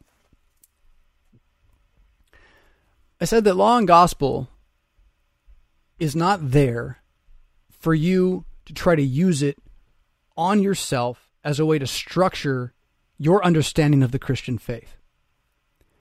Law and gospel is there for you to remind yourself that God speaks two different realities in the Bible and that one of them is greater than the other. He speaks the reality of this creation, which includes not only because of us our sin, but the goodness of desiring to redeem ourselves, which also, vexed by our sin, becomes a great evil. That you can call the law. It accuses us, even as it's good. We come, and the devil uses the good thing against us, and it's all bad. Not the law, just all that we observe in this fallen reality. But that is the, the world of the law. And in this, you can study it, you can apply it, you can do it. You can do it. You can fulfill the law. Jesus did. John the Baptist got awful close. James, the just, no one could accuse him of a thing. So, so what does it mean to, to do that? As opposed to what you're doing is taking the Sermon on the Mount diagnosis of the sinful condition, and you're trying to use it as a law gospel paradigm for forgiving yourself and getting better. You're actually trying to, I shouldn't say that. You're trying to use it as a, as a paradigm for self justification, is what you're doing. So you're, you're taking law gospel and you're trying to use it to justify the world as an idea. That would be, again, the Caemmerer LCMS paradigmatic problem that's created this for you and many other people. And if you're mad, again, be mad at this guy Caemmerer. Uh, he he did leave the LCMS with the guys who didn't believe the Bible, um, but he has he's done a lot of damage to people's consciences. He really has, uh, and and so it is what it is. Uh, the law is this created world. The gospel is then the new creation, which I mentioned the proto evangelion earlier, that Jesus is spoken of as soon as we fall. So that new creation already begins, and God has foreseen this. God has predestined the salvation of all this, right? Um, and then that new creation is seen resurrected in Jesus' body. That's what this whole weekend is is all about. And in this, then, the resurrected Jesus is the gospel. He, he's not an idea. He's not a theory. He's not a plan. He's not, he's not the Romans road. He's not a prayer. The risen male body, Jesus, King of the universe, Lord of lords, Patriarch, Pantocrator. He is the good news. There's a guy who's not dead. He'll never die again. And he wants you to join him for free. It's pretty sweet. Yeah, it's going to hurt in the meantime, but it hurts here anyway. Did you notice? No, you didn't because you've been trying not to. But when you acknowledge that it's hurting, and you can't do nothing about it. Well, there's a better way to live. Better way to live. Uh, and so, well, that's not the law gospel paradigm. That's just me telling you the gospel, actually, right? Uh, which is that this new kingdom of Jesus Christ is both imminent and eminent, all at once. And that's good poetry, if nothing else. Uh, it made sense. You can rewind it and look it up. e and I on the front end of it. Uh, so, so to try to take law and gospel, the recognition that there is a fallen creation and uh, that its true but good law accuses your heart and also shows you where you should go, and that Jesus saved you from it. And to try to make it go in that order every time you engage anything in the scriptures is just to confuse yourself and, and like bang your head against your own um, overly neurotic psyche. Yeah. Instead, as I'm advocating, well, let me just say, why don't you go to the Lutheran Confessions Formula of Concord, Solid Declaration? I believe it's Article 5. But once you read four, five, six, and seven all together? It's a nice thing. It hangs together. And and you'll see there that law gospel is spoken about as an understanding, Uh, so we do have an epistemology that there are two epistemologies. Mm, we can do that. I can do that with you. Um, it, but we have an understanding that there are two understandings in the scriptures, and that the resurrection of Jesus Christ Christ trumps all the other ones, but the other ones remain true. I mean, the only things that aren't really true anymore are like we're not supposed to make sacrifices on the Ark of the Covenant at the temple anymore. But see, he kind of took care of that for us, if you hadn't noticed. So, like, like most of what's there that you could do is pretty wise in general. And I don't don't go start in Leviticus. That that's difficult. Start in Proverbs. It's not that difficult, right? And and so that paradigm that I'm talking about is the paradigm of Scripture interpreting Scripture, which is where we got law gospel. Uh, that the Scriptures are sufficient. Uh, that sola scriptura is the path to sola Christi. Maybe say that, right? And that faith alone and grace alone, they're inside of that, that sola scriptura is what it teaches, and that they're what Christ, that Scripture teaches, gives us. Uh, so I think that paradigm as a paradigm is much better. Am I against law and gospel? No, it's just not a paradigm. And we've been treating it like one. We've been treating it like it's a framework, and, and it never has been. It's it's it's the fact that it looks like there's two gods. That's another way to say it. It looks like there's two gods. There's the God of creation, who's a who's a jerk, and, and then there's Jesus, who's awesome. But he's also the God of creation. He's like, yeah, no, I'm not a jerk, and here's why. And why? Uh, we're the jerks. yeah, and he's such not a jerk. He's going to save us now. Now again, I just did law gospel to you, but it, it, it isn't it isn't it isn't a paradigm. It isn't a paradigm. So so hopefully I've done enough there, right? I just like it is it is two epistemologies. It's two ways of understanding, and the gospel understands forever. Uh, the gospel is the recognition that Jesus is with you now forever. Uh, that saves you the law as we understand it in that kind of language. There's other ways to use this word law, but in, in that language, you know, uh, the law is the accusation of your sin. Well, that's with you only till you die. And now we're going to get into your accusation here, right? You're being accused. You're being accused, but you should expect this. Don't think law gospel is going to make it. Eh, you're going to get accused by wherever you find a law text, and you are finding law text. That's fine. Why is that bad? I love the law of Jesus Christ.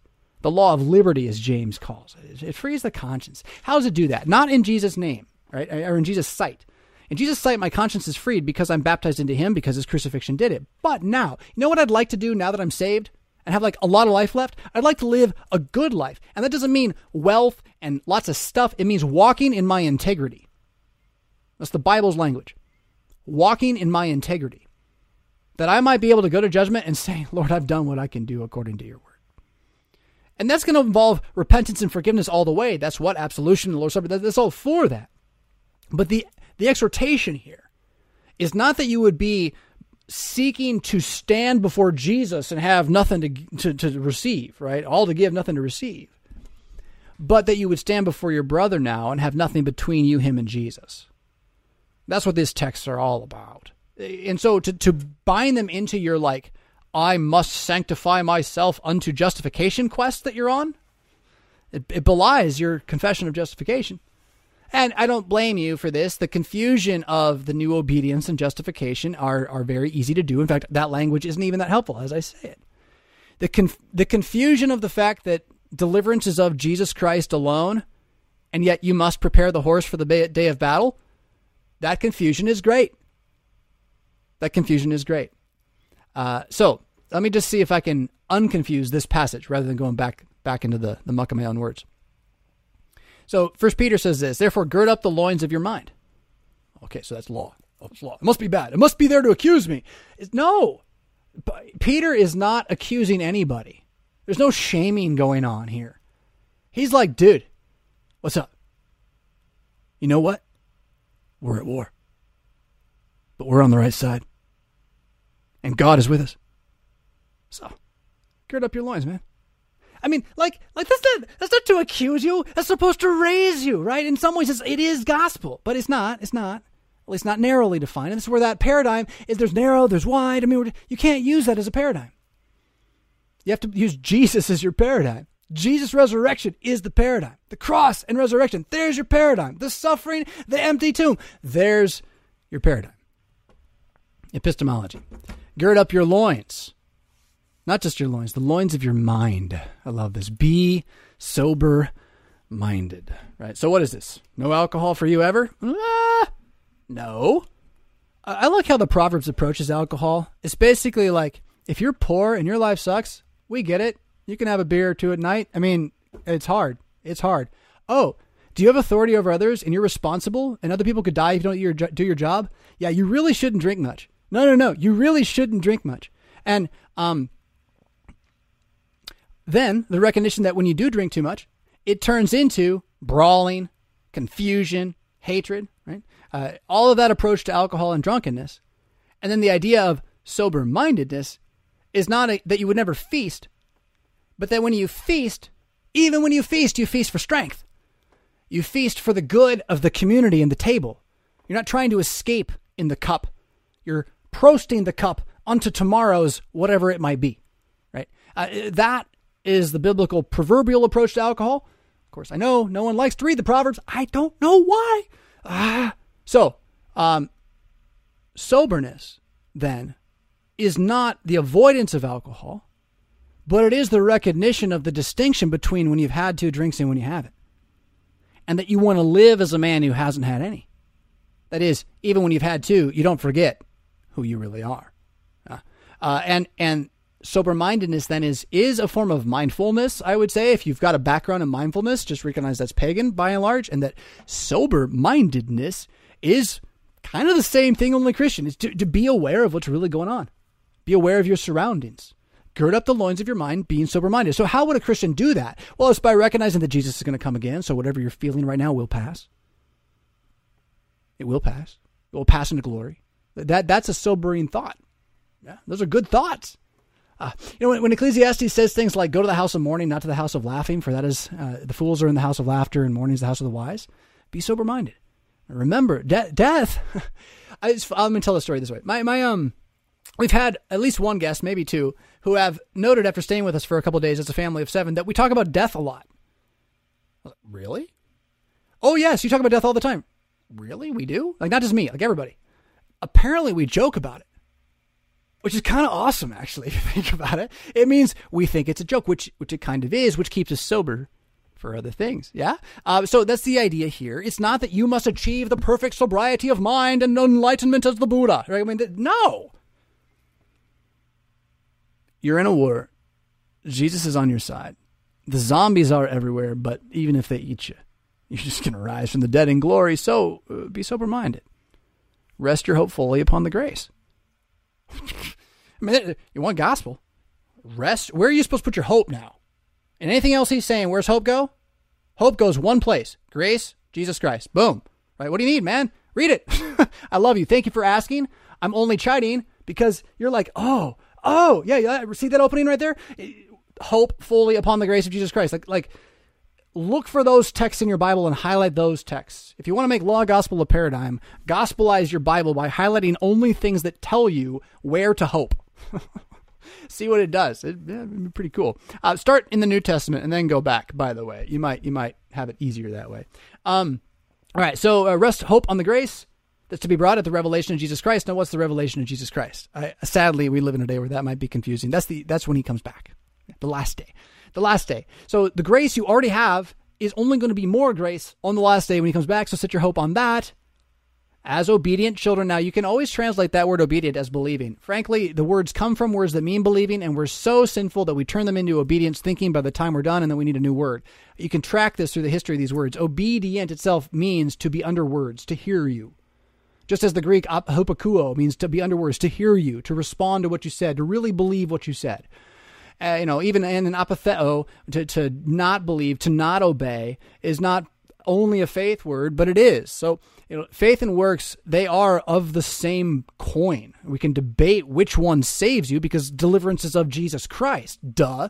But their deliverance of Jesus Christ does not leave you wallowing in the muck with those who have no hope, but lifting up your head. It doesn't mean you're going to put away every sin in your heart. You're going to lift up your head. You're going to realize there's other sinners and maybe shut your mouth at least probably the first thing most of us should do in conversation with those who are near us listen, speak gently, all that. Obedient children, not conforming yourselves to the former lusts as in your ignorance, but as he who called you is holy, you also be holy. So, what are the former lusts he's talking about here? I mean, you're probably thinking immediately about like like porn, right? Uh, or like the girls as they walk by, which every boy learns to realize is different than when the boys walk by, except for when they confuse you with TV your entire life and convince you you're not who you are. But again, unplug, unplug, and see what happens. Um, uh, you might find out who you really are. Um, the lust here, though, is not strictly a sexual language. If you go back and, and look, we're pretty early in Peter. Uh, he is using that as a term for all the pleasures and passions of the world. So gluttony is probably the better like catch-all word here. Uh, the gluttonous mindset, the hedonism. That's another good word. The search for pleasure of your former lusts. Right? Uh, don't conform to believing that you have to feel good today. That's what he just said. Uh, uh so to take this and just beat yourself over the head with uh, sort of I look at girls and sometimes have thoughts that imply my body wants their body. Um, to procreate uh, as animals do. Like, that's not quite what it's talking about here. Now, Jesus does talk that way. Jesus talks that way in the Sermon on the Mount, where he says, If you look at a woman lustfully, you've already committed adultery with her in your heart. Is he doing that so that we will now go and try to live that way? Like to actually stop? No. What, what the whole point of that diagnostic in the Sermon on the Mount is to show us that you got to cut out your eye, chop off your hand, lop off that other thing down below, and you're still going to hell, buddy. You're still going to hell because you can't clean the inside. You can't. What he can do is put another counselor inside with you to fight back against you. Which is why you come to a text on lust and you do care about not, well, falling prey to those harlots that put themselves out into uh, addictive material that you can scroll through. Call it what it is. Well, so it's out there to attack you personally. Yeah, sure, fine. Every man out there's got to deal with this. I've already said the best thing to do is start unplugging from anywhere it could come in. Uh, but realize that's not what he's talking about here. He's talking about that in our entire life, what we want to do is resist that mindset that, that frankly, the TV is always telling us to have. One way or the other, very subtly, usually. It doesn't tell it to you to your face, it just shows you it, and you imitate it. Uh, did, did anybody read 1984? I mean, golly, it, I'm not even sure it's even like kind of not true. I, I am sure the governmental stuff may not be, but the the friends on the wall, I mean, friends on the wall. I mean, anyway, anyway. So, not conforming yourself to the worldly mindset here, which would begin by recognizing your animal lusts are your original sin that's covered in Jesus. And so now what you're going to do is keep that animal lust gluttony, hedonism, whatever it is, doesn't have to be sex. Keep that from getting out. Don't think you're going to stop it from happening. You're not going to stop being a human. Your flesh, your old man, that voice in your head that yells at you, the cynic, he is with you till you die. Around your neck, crotchety, nasty, unshaven, unwashed. And all he's going to do is spite you into the grave because he wants to do is convince you that you're not a Christian. At the end of the day, that's the goal of the inner hate and your flesh, is to convince you that you're not a Christian. Which is why when you come to these texts and it says, don't conform yourself to the former lusts, it means remember your hope is not in you. Your hope is in Jesus and his revelation as he returns. And to, as a sober, repentance is a dish best served cold. As a sober minded person, set your hope in the present on his impending future return and work to not conform yourself to the lusts. Win the lust, the temptations, the struggles, the trials, the, the, the need to go buy something, the need to go eat something. When it comes up, do not conform yourself to it. Now, again, easier said than done with addictive things. So please, you can beat yourself up over the failure. The point is not that you're going to not conform yourself and therefore be holy. The point is your desire to not conform yourself at all is the holiness. It's already here. Believe in it. Believe, be glad that you want to not conform with the world. He who calls you is holy, and he's making you holy. He's making you want to change your conduct. This is not your condemnation. This is the Spirit inspiring you to see. Now, it will help to remember that holiness and righteousness are not the same thing. Righteousness is a matter of what you do. Holiness is a matter of who or where you are. They go together who or where you are. And so, because Christ is holy and you are holy with him, that is, you are his new creation, manifestation, back in time into the present today, for the sake of the future of all, that holiness he wants you to believe in and then act accordingly. It helps to remember that you're a child of another age. It helps to remember that you may as well be an alien walking among zombies. Use whatever category you got to use to make holy not be the thing you are trying to get to, but the thing you've been declared. And so now that you're declared it and you know what it should look like, want to look like that. And the spirit within you will. And you're like, oh, but I don't. And then you're going to get forgiven and hear about Jesus being risen from the dead. And as a diet of life, you will rise from the dead on that diet. It doesn't mean you're going to get to the end of it and stop and be great. No, no, no, no, no. There's too much complexity in this world. I mean, so much of your sin is tied to the external environment and what, what things happen to you. So you stop trying to get somewhere. You're here. Hi, welcome to today. Breathe. I mean it. You're, you're here. You're here. You're holy because Jesus Christ is holy. So, when you find the lusts of your former ignorance, take a note about how you don't want to be that way anymore. Move on. you know, and then believe that over time Jesus is going to answer these prayers. It's a prayer, right? Make it a prayer. Be holy, for I am holy. I mean, hear that as gospel too.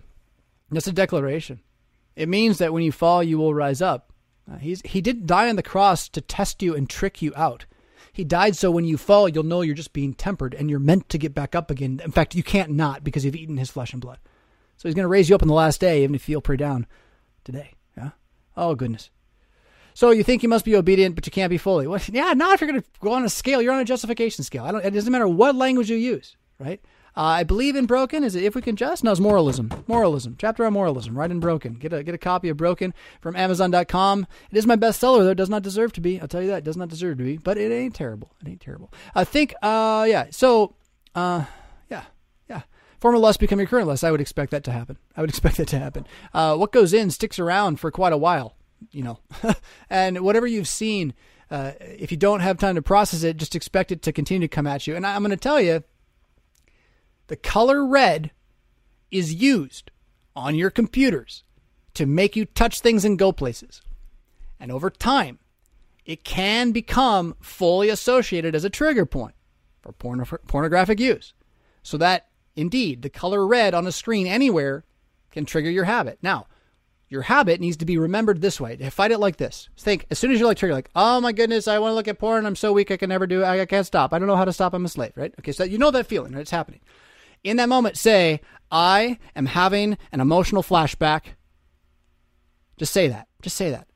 And then say, I am strong enough to control my body. Say, I know who I am in Jesus Christ. Now, am I guaranteeing you that will stop your porn addiction? No. What will stop your porn addiction is divorcing yourself from the internet. It'll cold turkey. You'll be done. Okay. However, if you do that, my guess is it will stop your porn addiction eventually. But you got to keep doing that even when you fall. This is it. You find yourself being unholy, get up, be holy again, because you're declared holy. You know how this, the, you know the story about the prodigal son, right? He's out with the he's out with the the pigs and the harlots. Huh? Um, Jesus tells that story so you will know what your flesh is. This is not you left it behind and now you're great. This is the man that's going to die with your name. But there's two epistemologies at work. Huh? There's also a man with your name baptized into Jesus Christ. And that spirit inspired man well, is at war and should hear gird up your loins is like, it's war talk. It's war talk right there, yeah? Cafe Soli says this, uh, chicken timer here fast. Uh, favor is often abused by some Christians. How do they use it wrongly? And how, as Lutherans, should we rightly think of it and use it? Can we rightly pray that God will have favor on someone? You know, Chris, uh, a cafe, I'm, I'm not as, um, familiar with this language, so I'm not sure. Like, there's a narrow definition here that I don't know, but I mean, grace and favor go together when you're trying to translate the various Greek or Hebrew words that have to do with compassion or charity. Our words in English don't, none of them really quite do what these other words do. And so you have a number of attempts like favor uh, that come out as an as a English uh, effectuals, uh, perlocutions. I don't know what to call it. Um, and, but then I don't know where it's coming from. And if someone's dogmatizing the word favor, I've, I've not seen that before. I mean, I, my inclination is to think that if you're praying for someone to have God's favor, you're praying. That's like saying I'm praying for God to bless them. And I mean, Thy will be done. Uh, you know that that's okay. Uh, you know, Lord Jesus, may I please have a nice day today? I mean, I don't, I don't think that's wrong. Lord, uh, give me your favor is uh, in in one sense in a very beautiful biblical way uh, of praying for yourself or your neighbor. Um, but I, my guess is based because I know who you are. I, I know there's more to this question, and so I don't know. I don't know. You'll have to you have to give me another question on it that uh, that tells me more narrow example. I, I have given up on learning from the internet, and so I'm not up to date anymore. If you're coming to me because you know you want to know what the latest uh, evangelical Christian thing is, yeah, Rosebrough. Rosebrough's your man. Rosebrough's your man. All right, stick with the pirate. I ninja have gone into my dojo to hide. Yes. So, oh. That wasn't Russian. Uh, Barbara says this If since someone has rejected Jesus Christianity, can that person repent and return? I like this question too. Um, as the question is constructed, if I'm going to be narrow and nitpicky, the answer is no. Because a person who is a sinner cannot repent and return to Christ. However, a person who is a sinner who is called to repentance by Jesus Christ, who, through no power of their own, hears his call. Well, that's how all of us are saved. So, like, yes, it happens to those who fall away, or at least we Lutherans confess as much. And I've yet to see anyone convince me otherwise. I've, I've looked at the scriptures pretty hard. Uh, and there are people like David who I mean, it looked like he was going to hell at one point. Uh, you, know, you are that man. Uh, but his his heart at that point is inspired again. He had a heart that was inspired by God's word, even if that word is condemnation, and he believed it. He believed it. Whenever God spoke, he believed it. So, um, is it possible for someone to fall away and come back? Yeah, I think so. Trying to create an order of salvation in your head that has like a place where you're saved and a place where you're not saved. This is again like modern thinking. We're trying to scientifically dissect a spiritual reality that's unseen, and which Jesus says you won't know where it blows or where it comes from. so, so like like trying to get too narrow on when and where someone's in and out, especially for your own conscience, it's just like it's kind of like hypochondriac Christianity a little bit, you know. Uh, so, more important is to see that Jesus' message of salvation is for everybody, the whole planet, the whole cosmos, everything that has breath and that's a pretty important phrase. Um, it's for everybody that has breath. And then there are some who don't believe this. And there are some who believe this and fall away. And there are some who repent, convert, and believe us, who fell away or never fell away. You're in the same state. Although, I mean, Jesus does say the last state is worse than the first if you come and go and don't come back. So this is where uh, infant baptism by drive-by is maybe not a great idea, in my opinion. But, but, but, you know, uh, where can I point you to this? I mean, the, the text that people point to to say this isn't possible is Hebrews 6, which is a a very elongated text that also is about the public, the body, the group. It's it's it's in a public section, uh, a you plural section, uh, if I recall. And uh, so that's where people will go for this. But like everything else in Scripture is like the other way around. Like, what are we supposed to do? Repent and believe the good news, right? So in one sense, uh, the Lutheran position is maybe better understood if we just recognize that when I get up in the morning every every morning, I wake up, I'm I'm kind of not a Christian until I remember I'm a Christian. Like in terms of practical action, right? Like what I'm doing, who I am, who I know I am. As epistemologically, I'm under the law, okay? Until I am put under the gospel by some reminder that I'm under the gospel. Uh, this is why having morning psalms or a crucifix on the wall, I mean, these are really helpful things what happens with that preaching, be, be, it symbol or otherwise, is it awakens the word that's already in you that you've believed before, and you repent, right? Oh yeah, I'm a Christian today. Oh, that's right. I'm I'm gonna live as if the resurrection tomorrow could be the end of the world. Like those things can happen, but they're not natively in you like the moment you wake up, right? Well, think of that as repentance, and then just see that there are people who are so far away that they they can't have any of it, right? So it's more about like again, how close are you to Jesus? Are you in the proximity or not? And recognizing you can get all the way up to taking the supper and still have it damn you. And yet, repentance only happens by getting closer and closer to Jesus, and then the word coming out and grabbing you. And and we're not given to be that judge. Don't try to judge. Don't try to judge the heart. Uh, really, it, it is it is not worth it. We have uh we have a bunch left here. Um, let's see here. Some super chats. We have a bunch left. I just don't want you to leave, and I know if I go to uh, a break, some of you will leave. So stick around. Brian says this. Uh, Brian says, "Should I be concerned with people who claim to be Christian but uh, do not pray? Go to a pastor or repent." I keep thinking of James two nineteen. Uh, when I think of these people in regards to their faith, right? Well, this is like on that question about I don't have to go to church to be a, be a Christian thing. Do not pray. Oh, man, uh, Brian, you're hitting me. You're hitting me. So I, I, one of the things I realized and repented of in this last year was the lack of prayer life, the lack of a habit of prayer life in my life. And, you know, to be fair, I'd been making efforts to say the small catechism, just Ten Commandments, Creed, and Lord's Prayer, ever since I started writing Echo, which was, you know, four or five years ago. So, you know, it wasn't like I wasn't doing anything. But the idea that I find most hitting me when I try to like pray at length. That is, open the Psalter and read more than what I've agreed to read today. That I can, when I uh, read a little more and just spend some time praying. I hear it. I don't have time for that. I hear it. I don't have time for that. And and the crunch for time and the lack of prayer in the modern world. I'm not ready to say that everyone's not a Christian now, but I think they should see that they're about to not be, or their kids won't be again, right? Like, like if you're not praying, um, then why would you expect God to keep the church around? and, and, look, look what's happening, right? And and this is with all the apologetics and the fighting and the money and all the things we poured into 50 years of trying to save the culture. And I gotta wonder, Brian, uh, prayer. Are we are we doing drive bys with the prayer too? It's like I'll throw one up there. I'll do, I'm gonna pray real quick. I've I've catch myself saying that at dinner. Let's pray real quick. I mean, really? God, I mean, I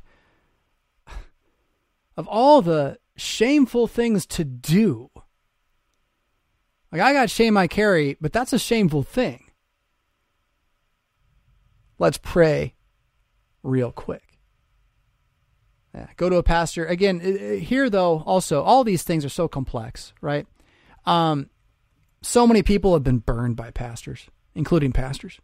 Cheers. I mentioned how I haven't been absolved, you know, in what a couple of months since a public absolution uh, a, at a circuit. Uh, I'd love to go to a private absolution. Uh, I've done it in the past. It's, it's part of our tradition. Um, it just gets harder and harder to trust a guy. I know things are so rough. Everyone's so fractured and divided.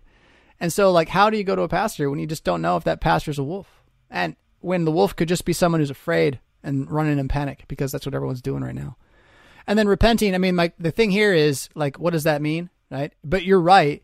There's there's a there's a dearth of repentant living in American Christianity because we're trying to love mammon and the world at the same time, and so we can't really see a lot of repentance. And what we see instead is a lot of people afraid of things getting worse, which they are.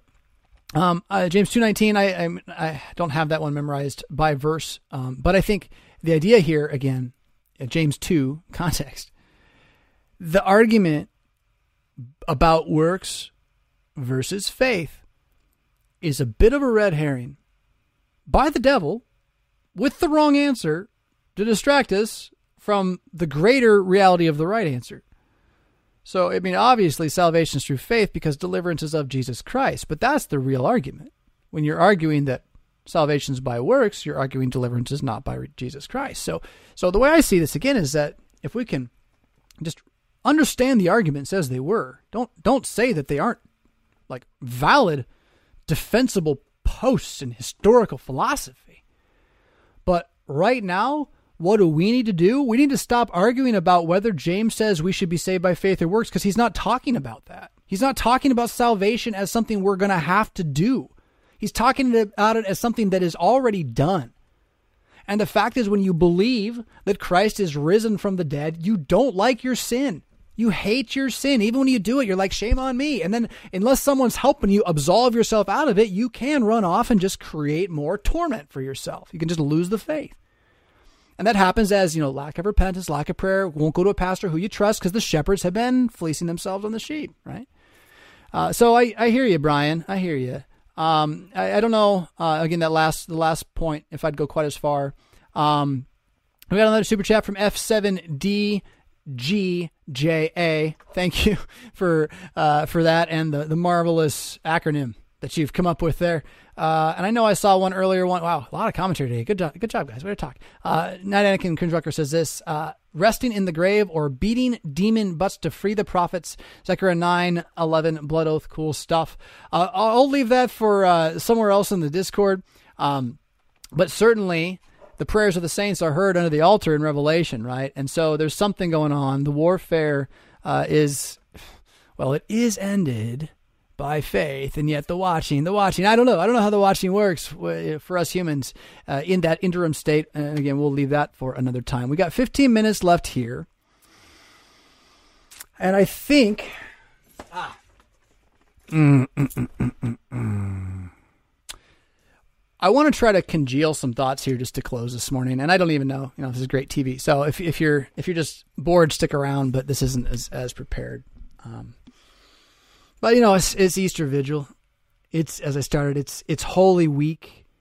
Last year, we had on this day and on Sunday, I did private family divine services, ten minutes to twelve minutes each. Um, last weekend it was outside. This weekend, last year, uh, was inside. As we were in the peak of the shutdown, uh, we everyone everyone at that point was just trusting our leaders, right? And uh, God, makes me sad. Um, it's been a year since that, and we've had a full Holy Week schedule. Uh, we have been asking our people to make their own decisions with regard to risk assessment, various types of unseen things that could kill you. Uh, you decide. And uh, we've had great attendance. It's just been a beautiful thing. The singing has been out of this world, really. We've been very blessed with a local musician recently and uh, just elevating uh, some of the, the real uh, texts of these songs. Um, and uh, so tonight, again, I just see this entire time right now as a moment to grab hold again. So if last year was the hiccup that nobody expected, the black swan that fractured us, that took away the we, that for my part was the United States of America. It's just just there's no we there. oh, I can't believe I ever believed it. Um, yeah, but but anyway, you know, Emperor's clothes and all that. Um, take away that, but in its place a we that is so big and so complete that again what i said earlier about the local we the local selves um, will benefit from this greater reality that, that can't be interrupted or fractured or taken away from us and, and this is uh, the roman christian catholic faith uh, by roman though i mean romans chapter 8 and uh so just I'm just letting you in on this. I I don't know where I'm going to use this. I think it's mostly for local work. But I've decided I'm more or less going to introduce myself in all public sales pitches as a Roman 8 as a Romans 8 Catholic. I'm not going to talk about being Lutheran. It'll be on the sign. I'm not going to take it off anything. I'm just going to talk about being a Romans 8 Catholic. I did it 2 days ago. We had a a lady come as she was helping someone else in the congregation in a professional capacity and she came from Maundy Thursday daytime service and she saw the supper. She said, I'm a Catholic. I'd like the supper. And I wasn't even ready for this conversation, but it came right out. I said, Well, we're Romans 8 Catholics. What that means is that the Pope has excommunicated us for believing in Romans 8. And so until that's resolved, we're kind of stuck here. And I would want to talk with you more about your joining us, you know, before you did. And she was like, Oh, uh, it's, it's, it's actually pretty clean. Uh, so put that one in your apologetics and start working with it. A Romans 8 Catholic. Uh, that's what Lutheranism is. And, and in this, then also, uh, if you've heard me talk about this other places, I am just so convicted by this right now. I am absolutely convicted that the moment Lutheranism decides to be Lutheranism, the moment we set down and we're like, okay, we're going to be our own church, we're done. It's not immediate. It's like two generations, but we're done. We, we, we pit her out because the reason we exist is to reform the Roman Catholic Church. That should be how we unify. It should be what we do. Is why saying the Pope is the Antichrist is the most unifying thing we can do. And that what we really want to do is convince other Roman Catholics to join us and take back the church. Why not? I mean, it, unless Jesus is coming back, but like, how much time we got, and why not? What, what are you doing? Playing video games? Come on, it sounds, it sounds real. Maybe we can get that castle first, and then we'll have the secret passage, and we can like like talk through the secret passage and convince them. I mean, th- that's silly, right? But the, the, I don't think the the Romans eight Catholic idea is silly at all. I think it is something to rejuvenate those who would confess Augsburg, those who would hold to the symbol of Luther's catecheo, uh, to to see that our path to the future is we are the Romans eight Catholics. We've been excommunicated for believing Romans eight, and we'd like the church to repent and believe it. Uh, we can add a little Romans four and five in there too for fun, but really, it it shouldn't be that tough. I don't think. I, they're so hurting for priests right now. We should be able to take the whole church body in as married priests with the Book of Concord. Hey, we're here to help. That's maybe a little far off. Maybe a little far off. But you hear what I'm saying? Uh, it, it, you don't go in and give up anything. You, you go in and you take it all. Romans 8 Catholic. Pray on that one for a little bit with me and, and, and ponder it. I mean, the idea is the book of the Romans. The whole book is written to the church at Rome. There's some irony there. There's some irony there. And and then the more that I meet Roman Catholics out there, they don't know what the Pope teaches. I mean, most of them don't know. They have no idea, but they know what the Lord's Supper is, and they know what a crucifix is, and they could really like what you say if you just quote Romans eight. I think I'm I'm just suggesting. I'm just suggesting. So, um, oh hey, here we go. It's a good question right from the side. Uh, Cafe Solo throws this one in. Can you briefly explain the true casino you mentioned in a brief history power with two white guys for those who have yet to listen to that podcast? Okay, so what's the casino? We need like a Wikipedia page like designated to our linguistics because I'm throwing Skynet and the Matrix out there, zombies. I mean, these are these are terms that are kind of becoming dogmatized in my vernacular. Um, so the casino is one of them. So I'll throw that out there, like, oh yeah, it's life in the casino.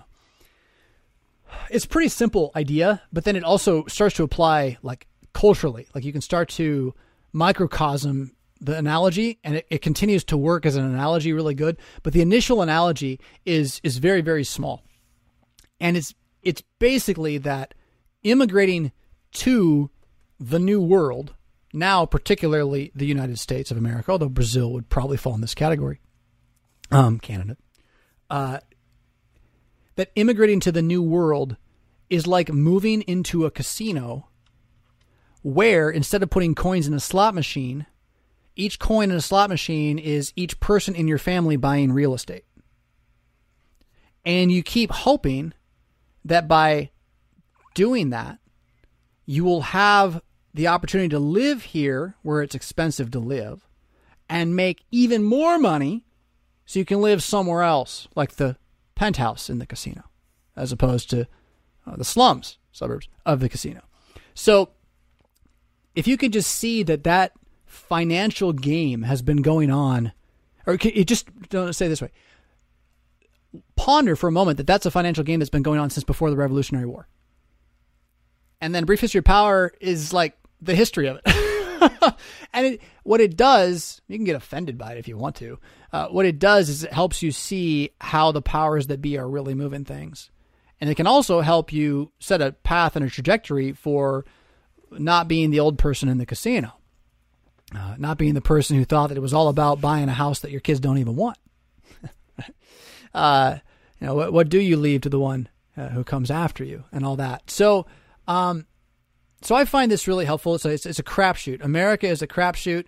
You're going to buy some land, and hopefully, while you own that land, it gets valuable, and then you sell that land and you move to other land because none of the land's going to remain valuable for those who are in debt for those who are not in debt, who can use people who are in debt to colonize the land and then afford to move them off the land by large scale generationally squeezing certain areas so that the price drops so the area becomes valuable again so it can be rebought and reinvested in. I would say baltimore is probably going to have that happen on some level in the next 100 years because it's so valuable as a property right there on the eastern seaboard unless that place all gets blown up you know, by a bomb. But but that's not the games the casino's not not based upon the assumption that someone's going to first strike the US like the casino is based upon the assumption that the US Federal Reserve does not go bankrupt ever and that uh, we can keep moving immigration through America so that whoever ends up as a slave populace doesn't know it and is happy to watch TV as their drug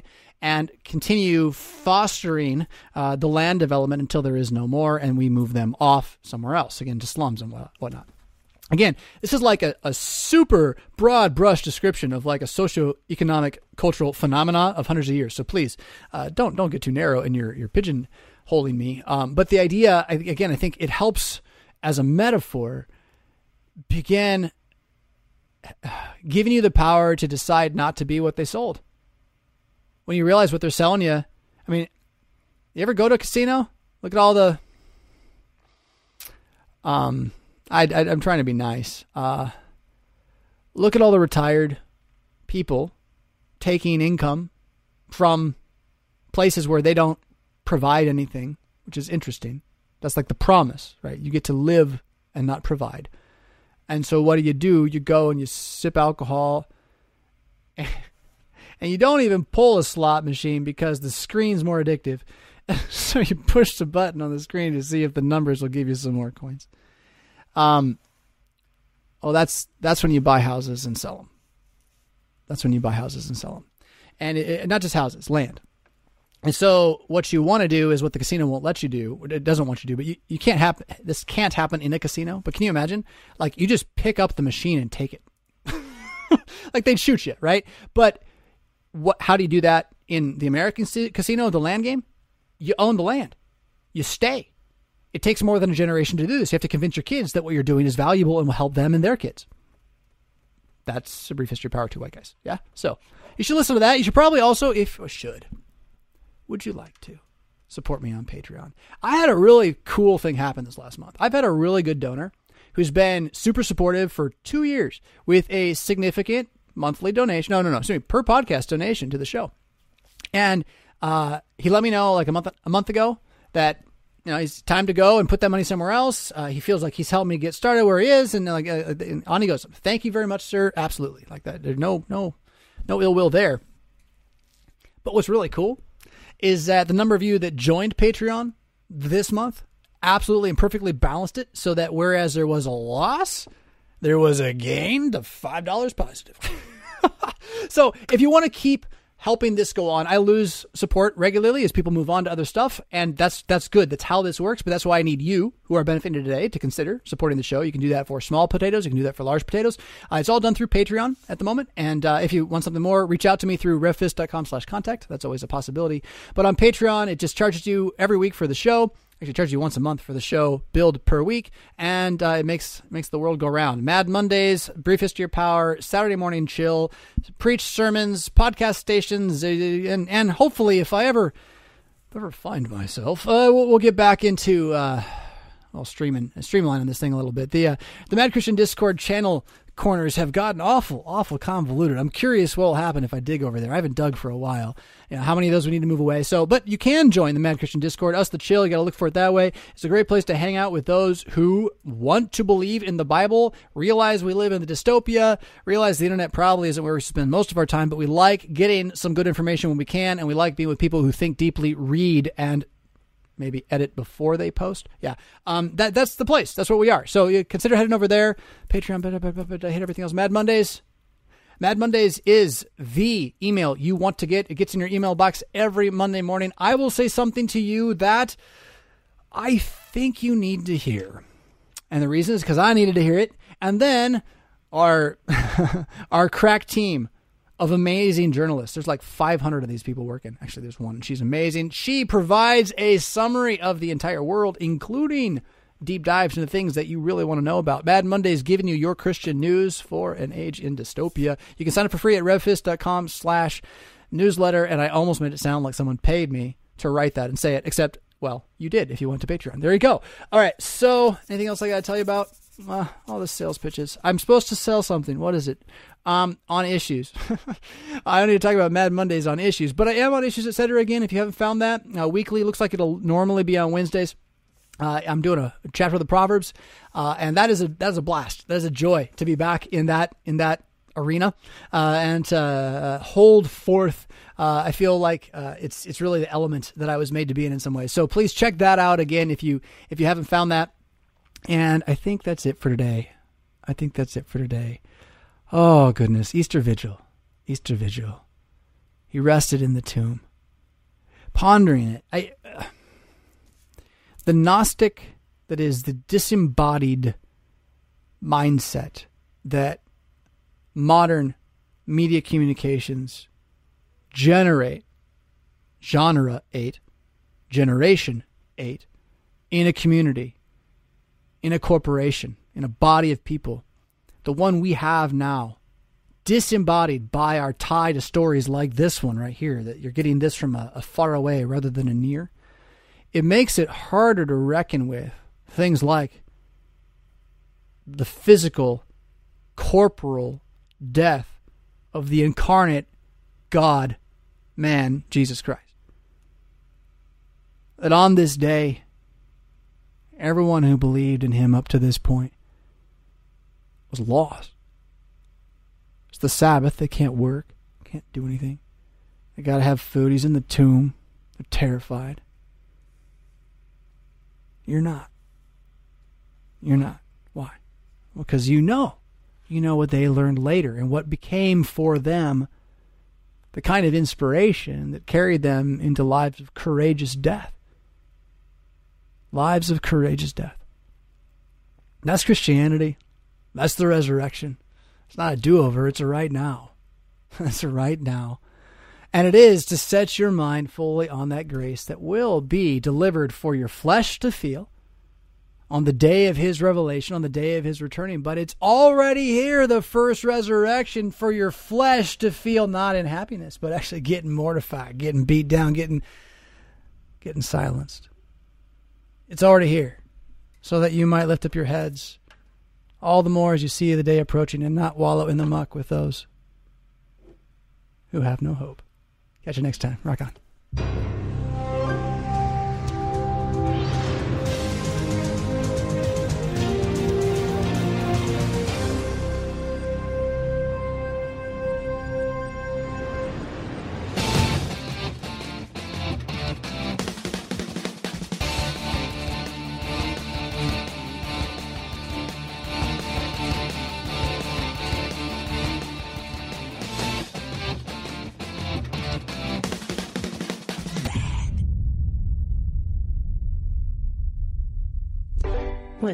Worth a dollar?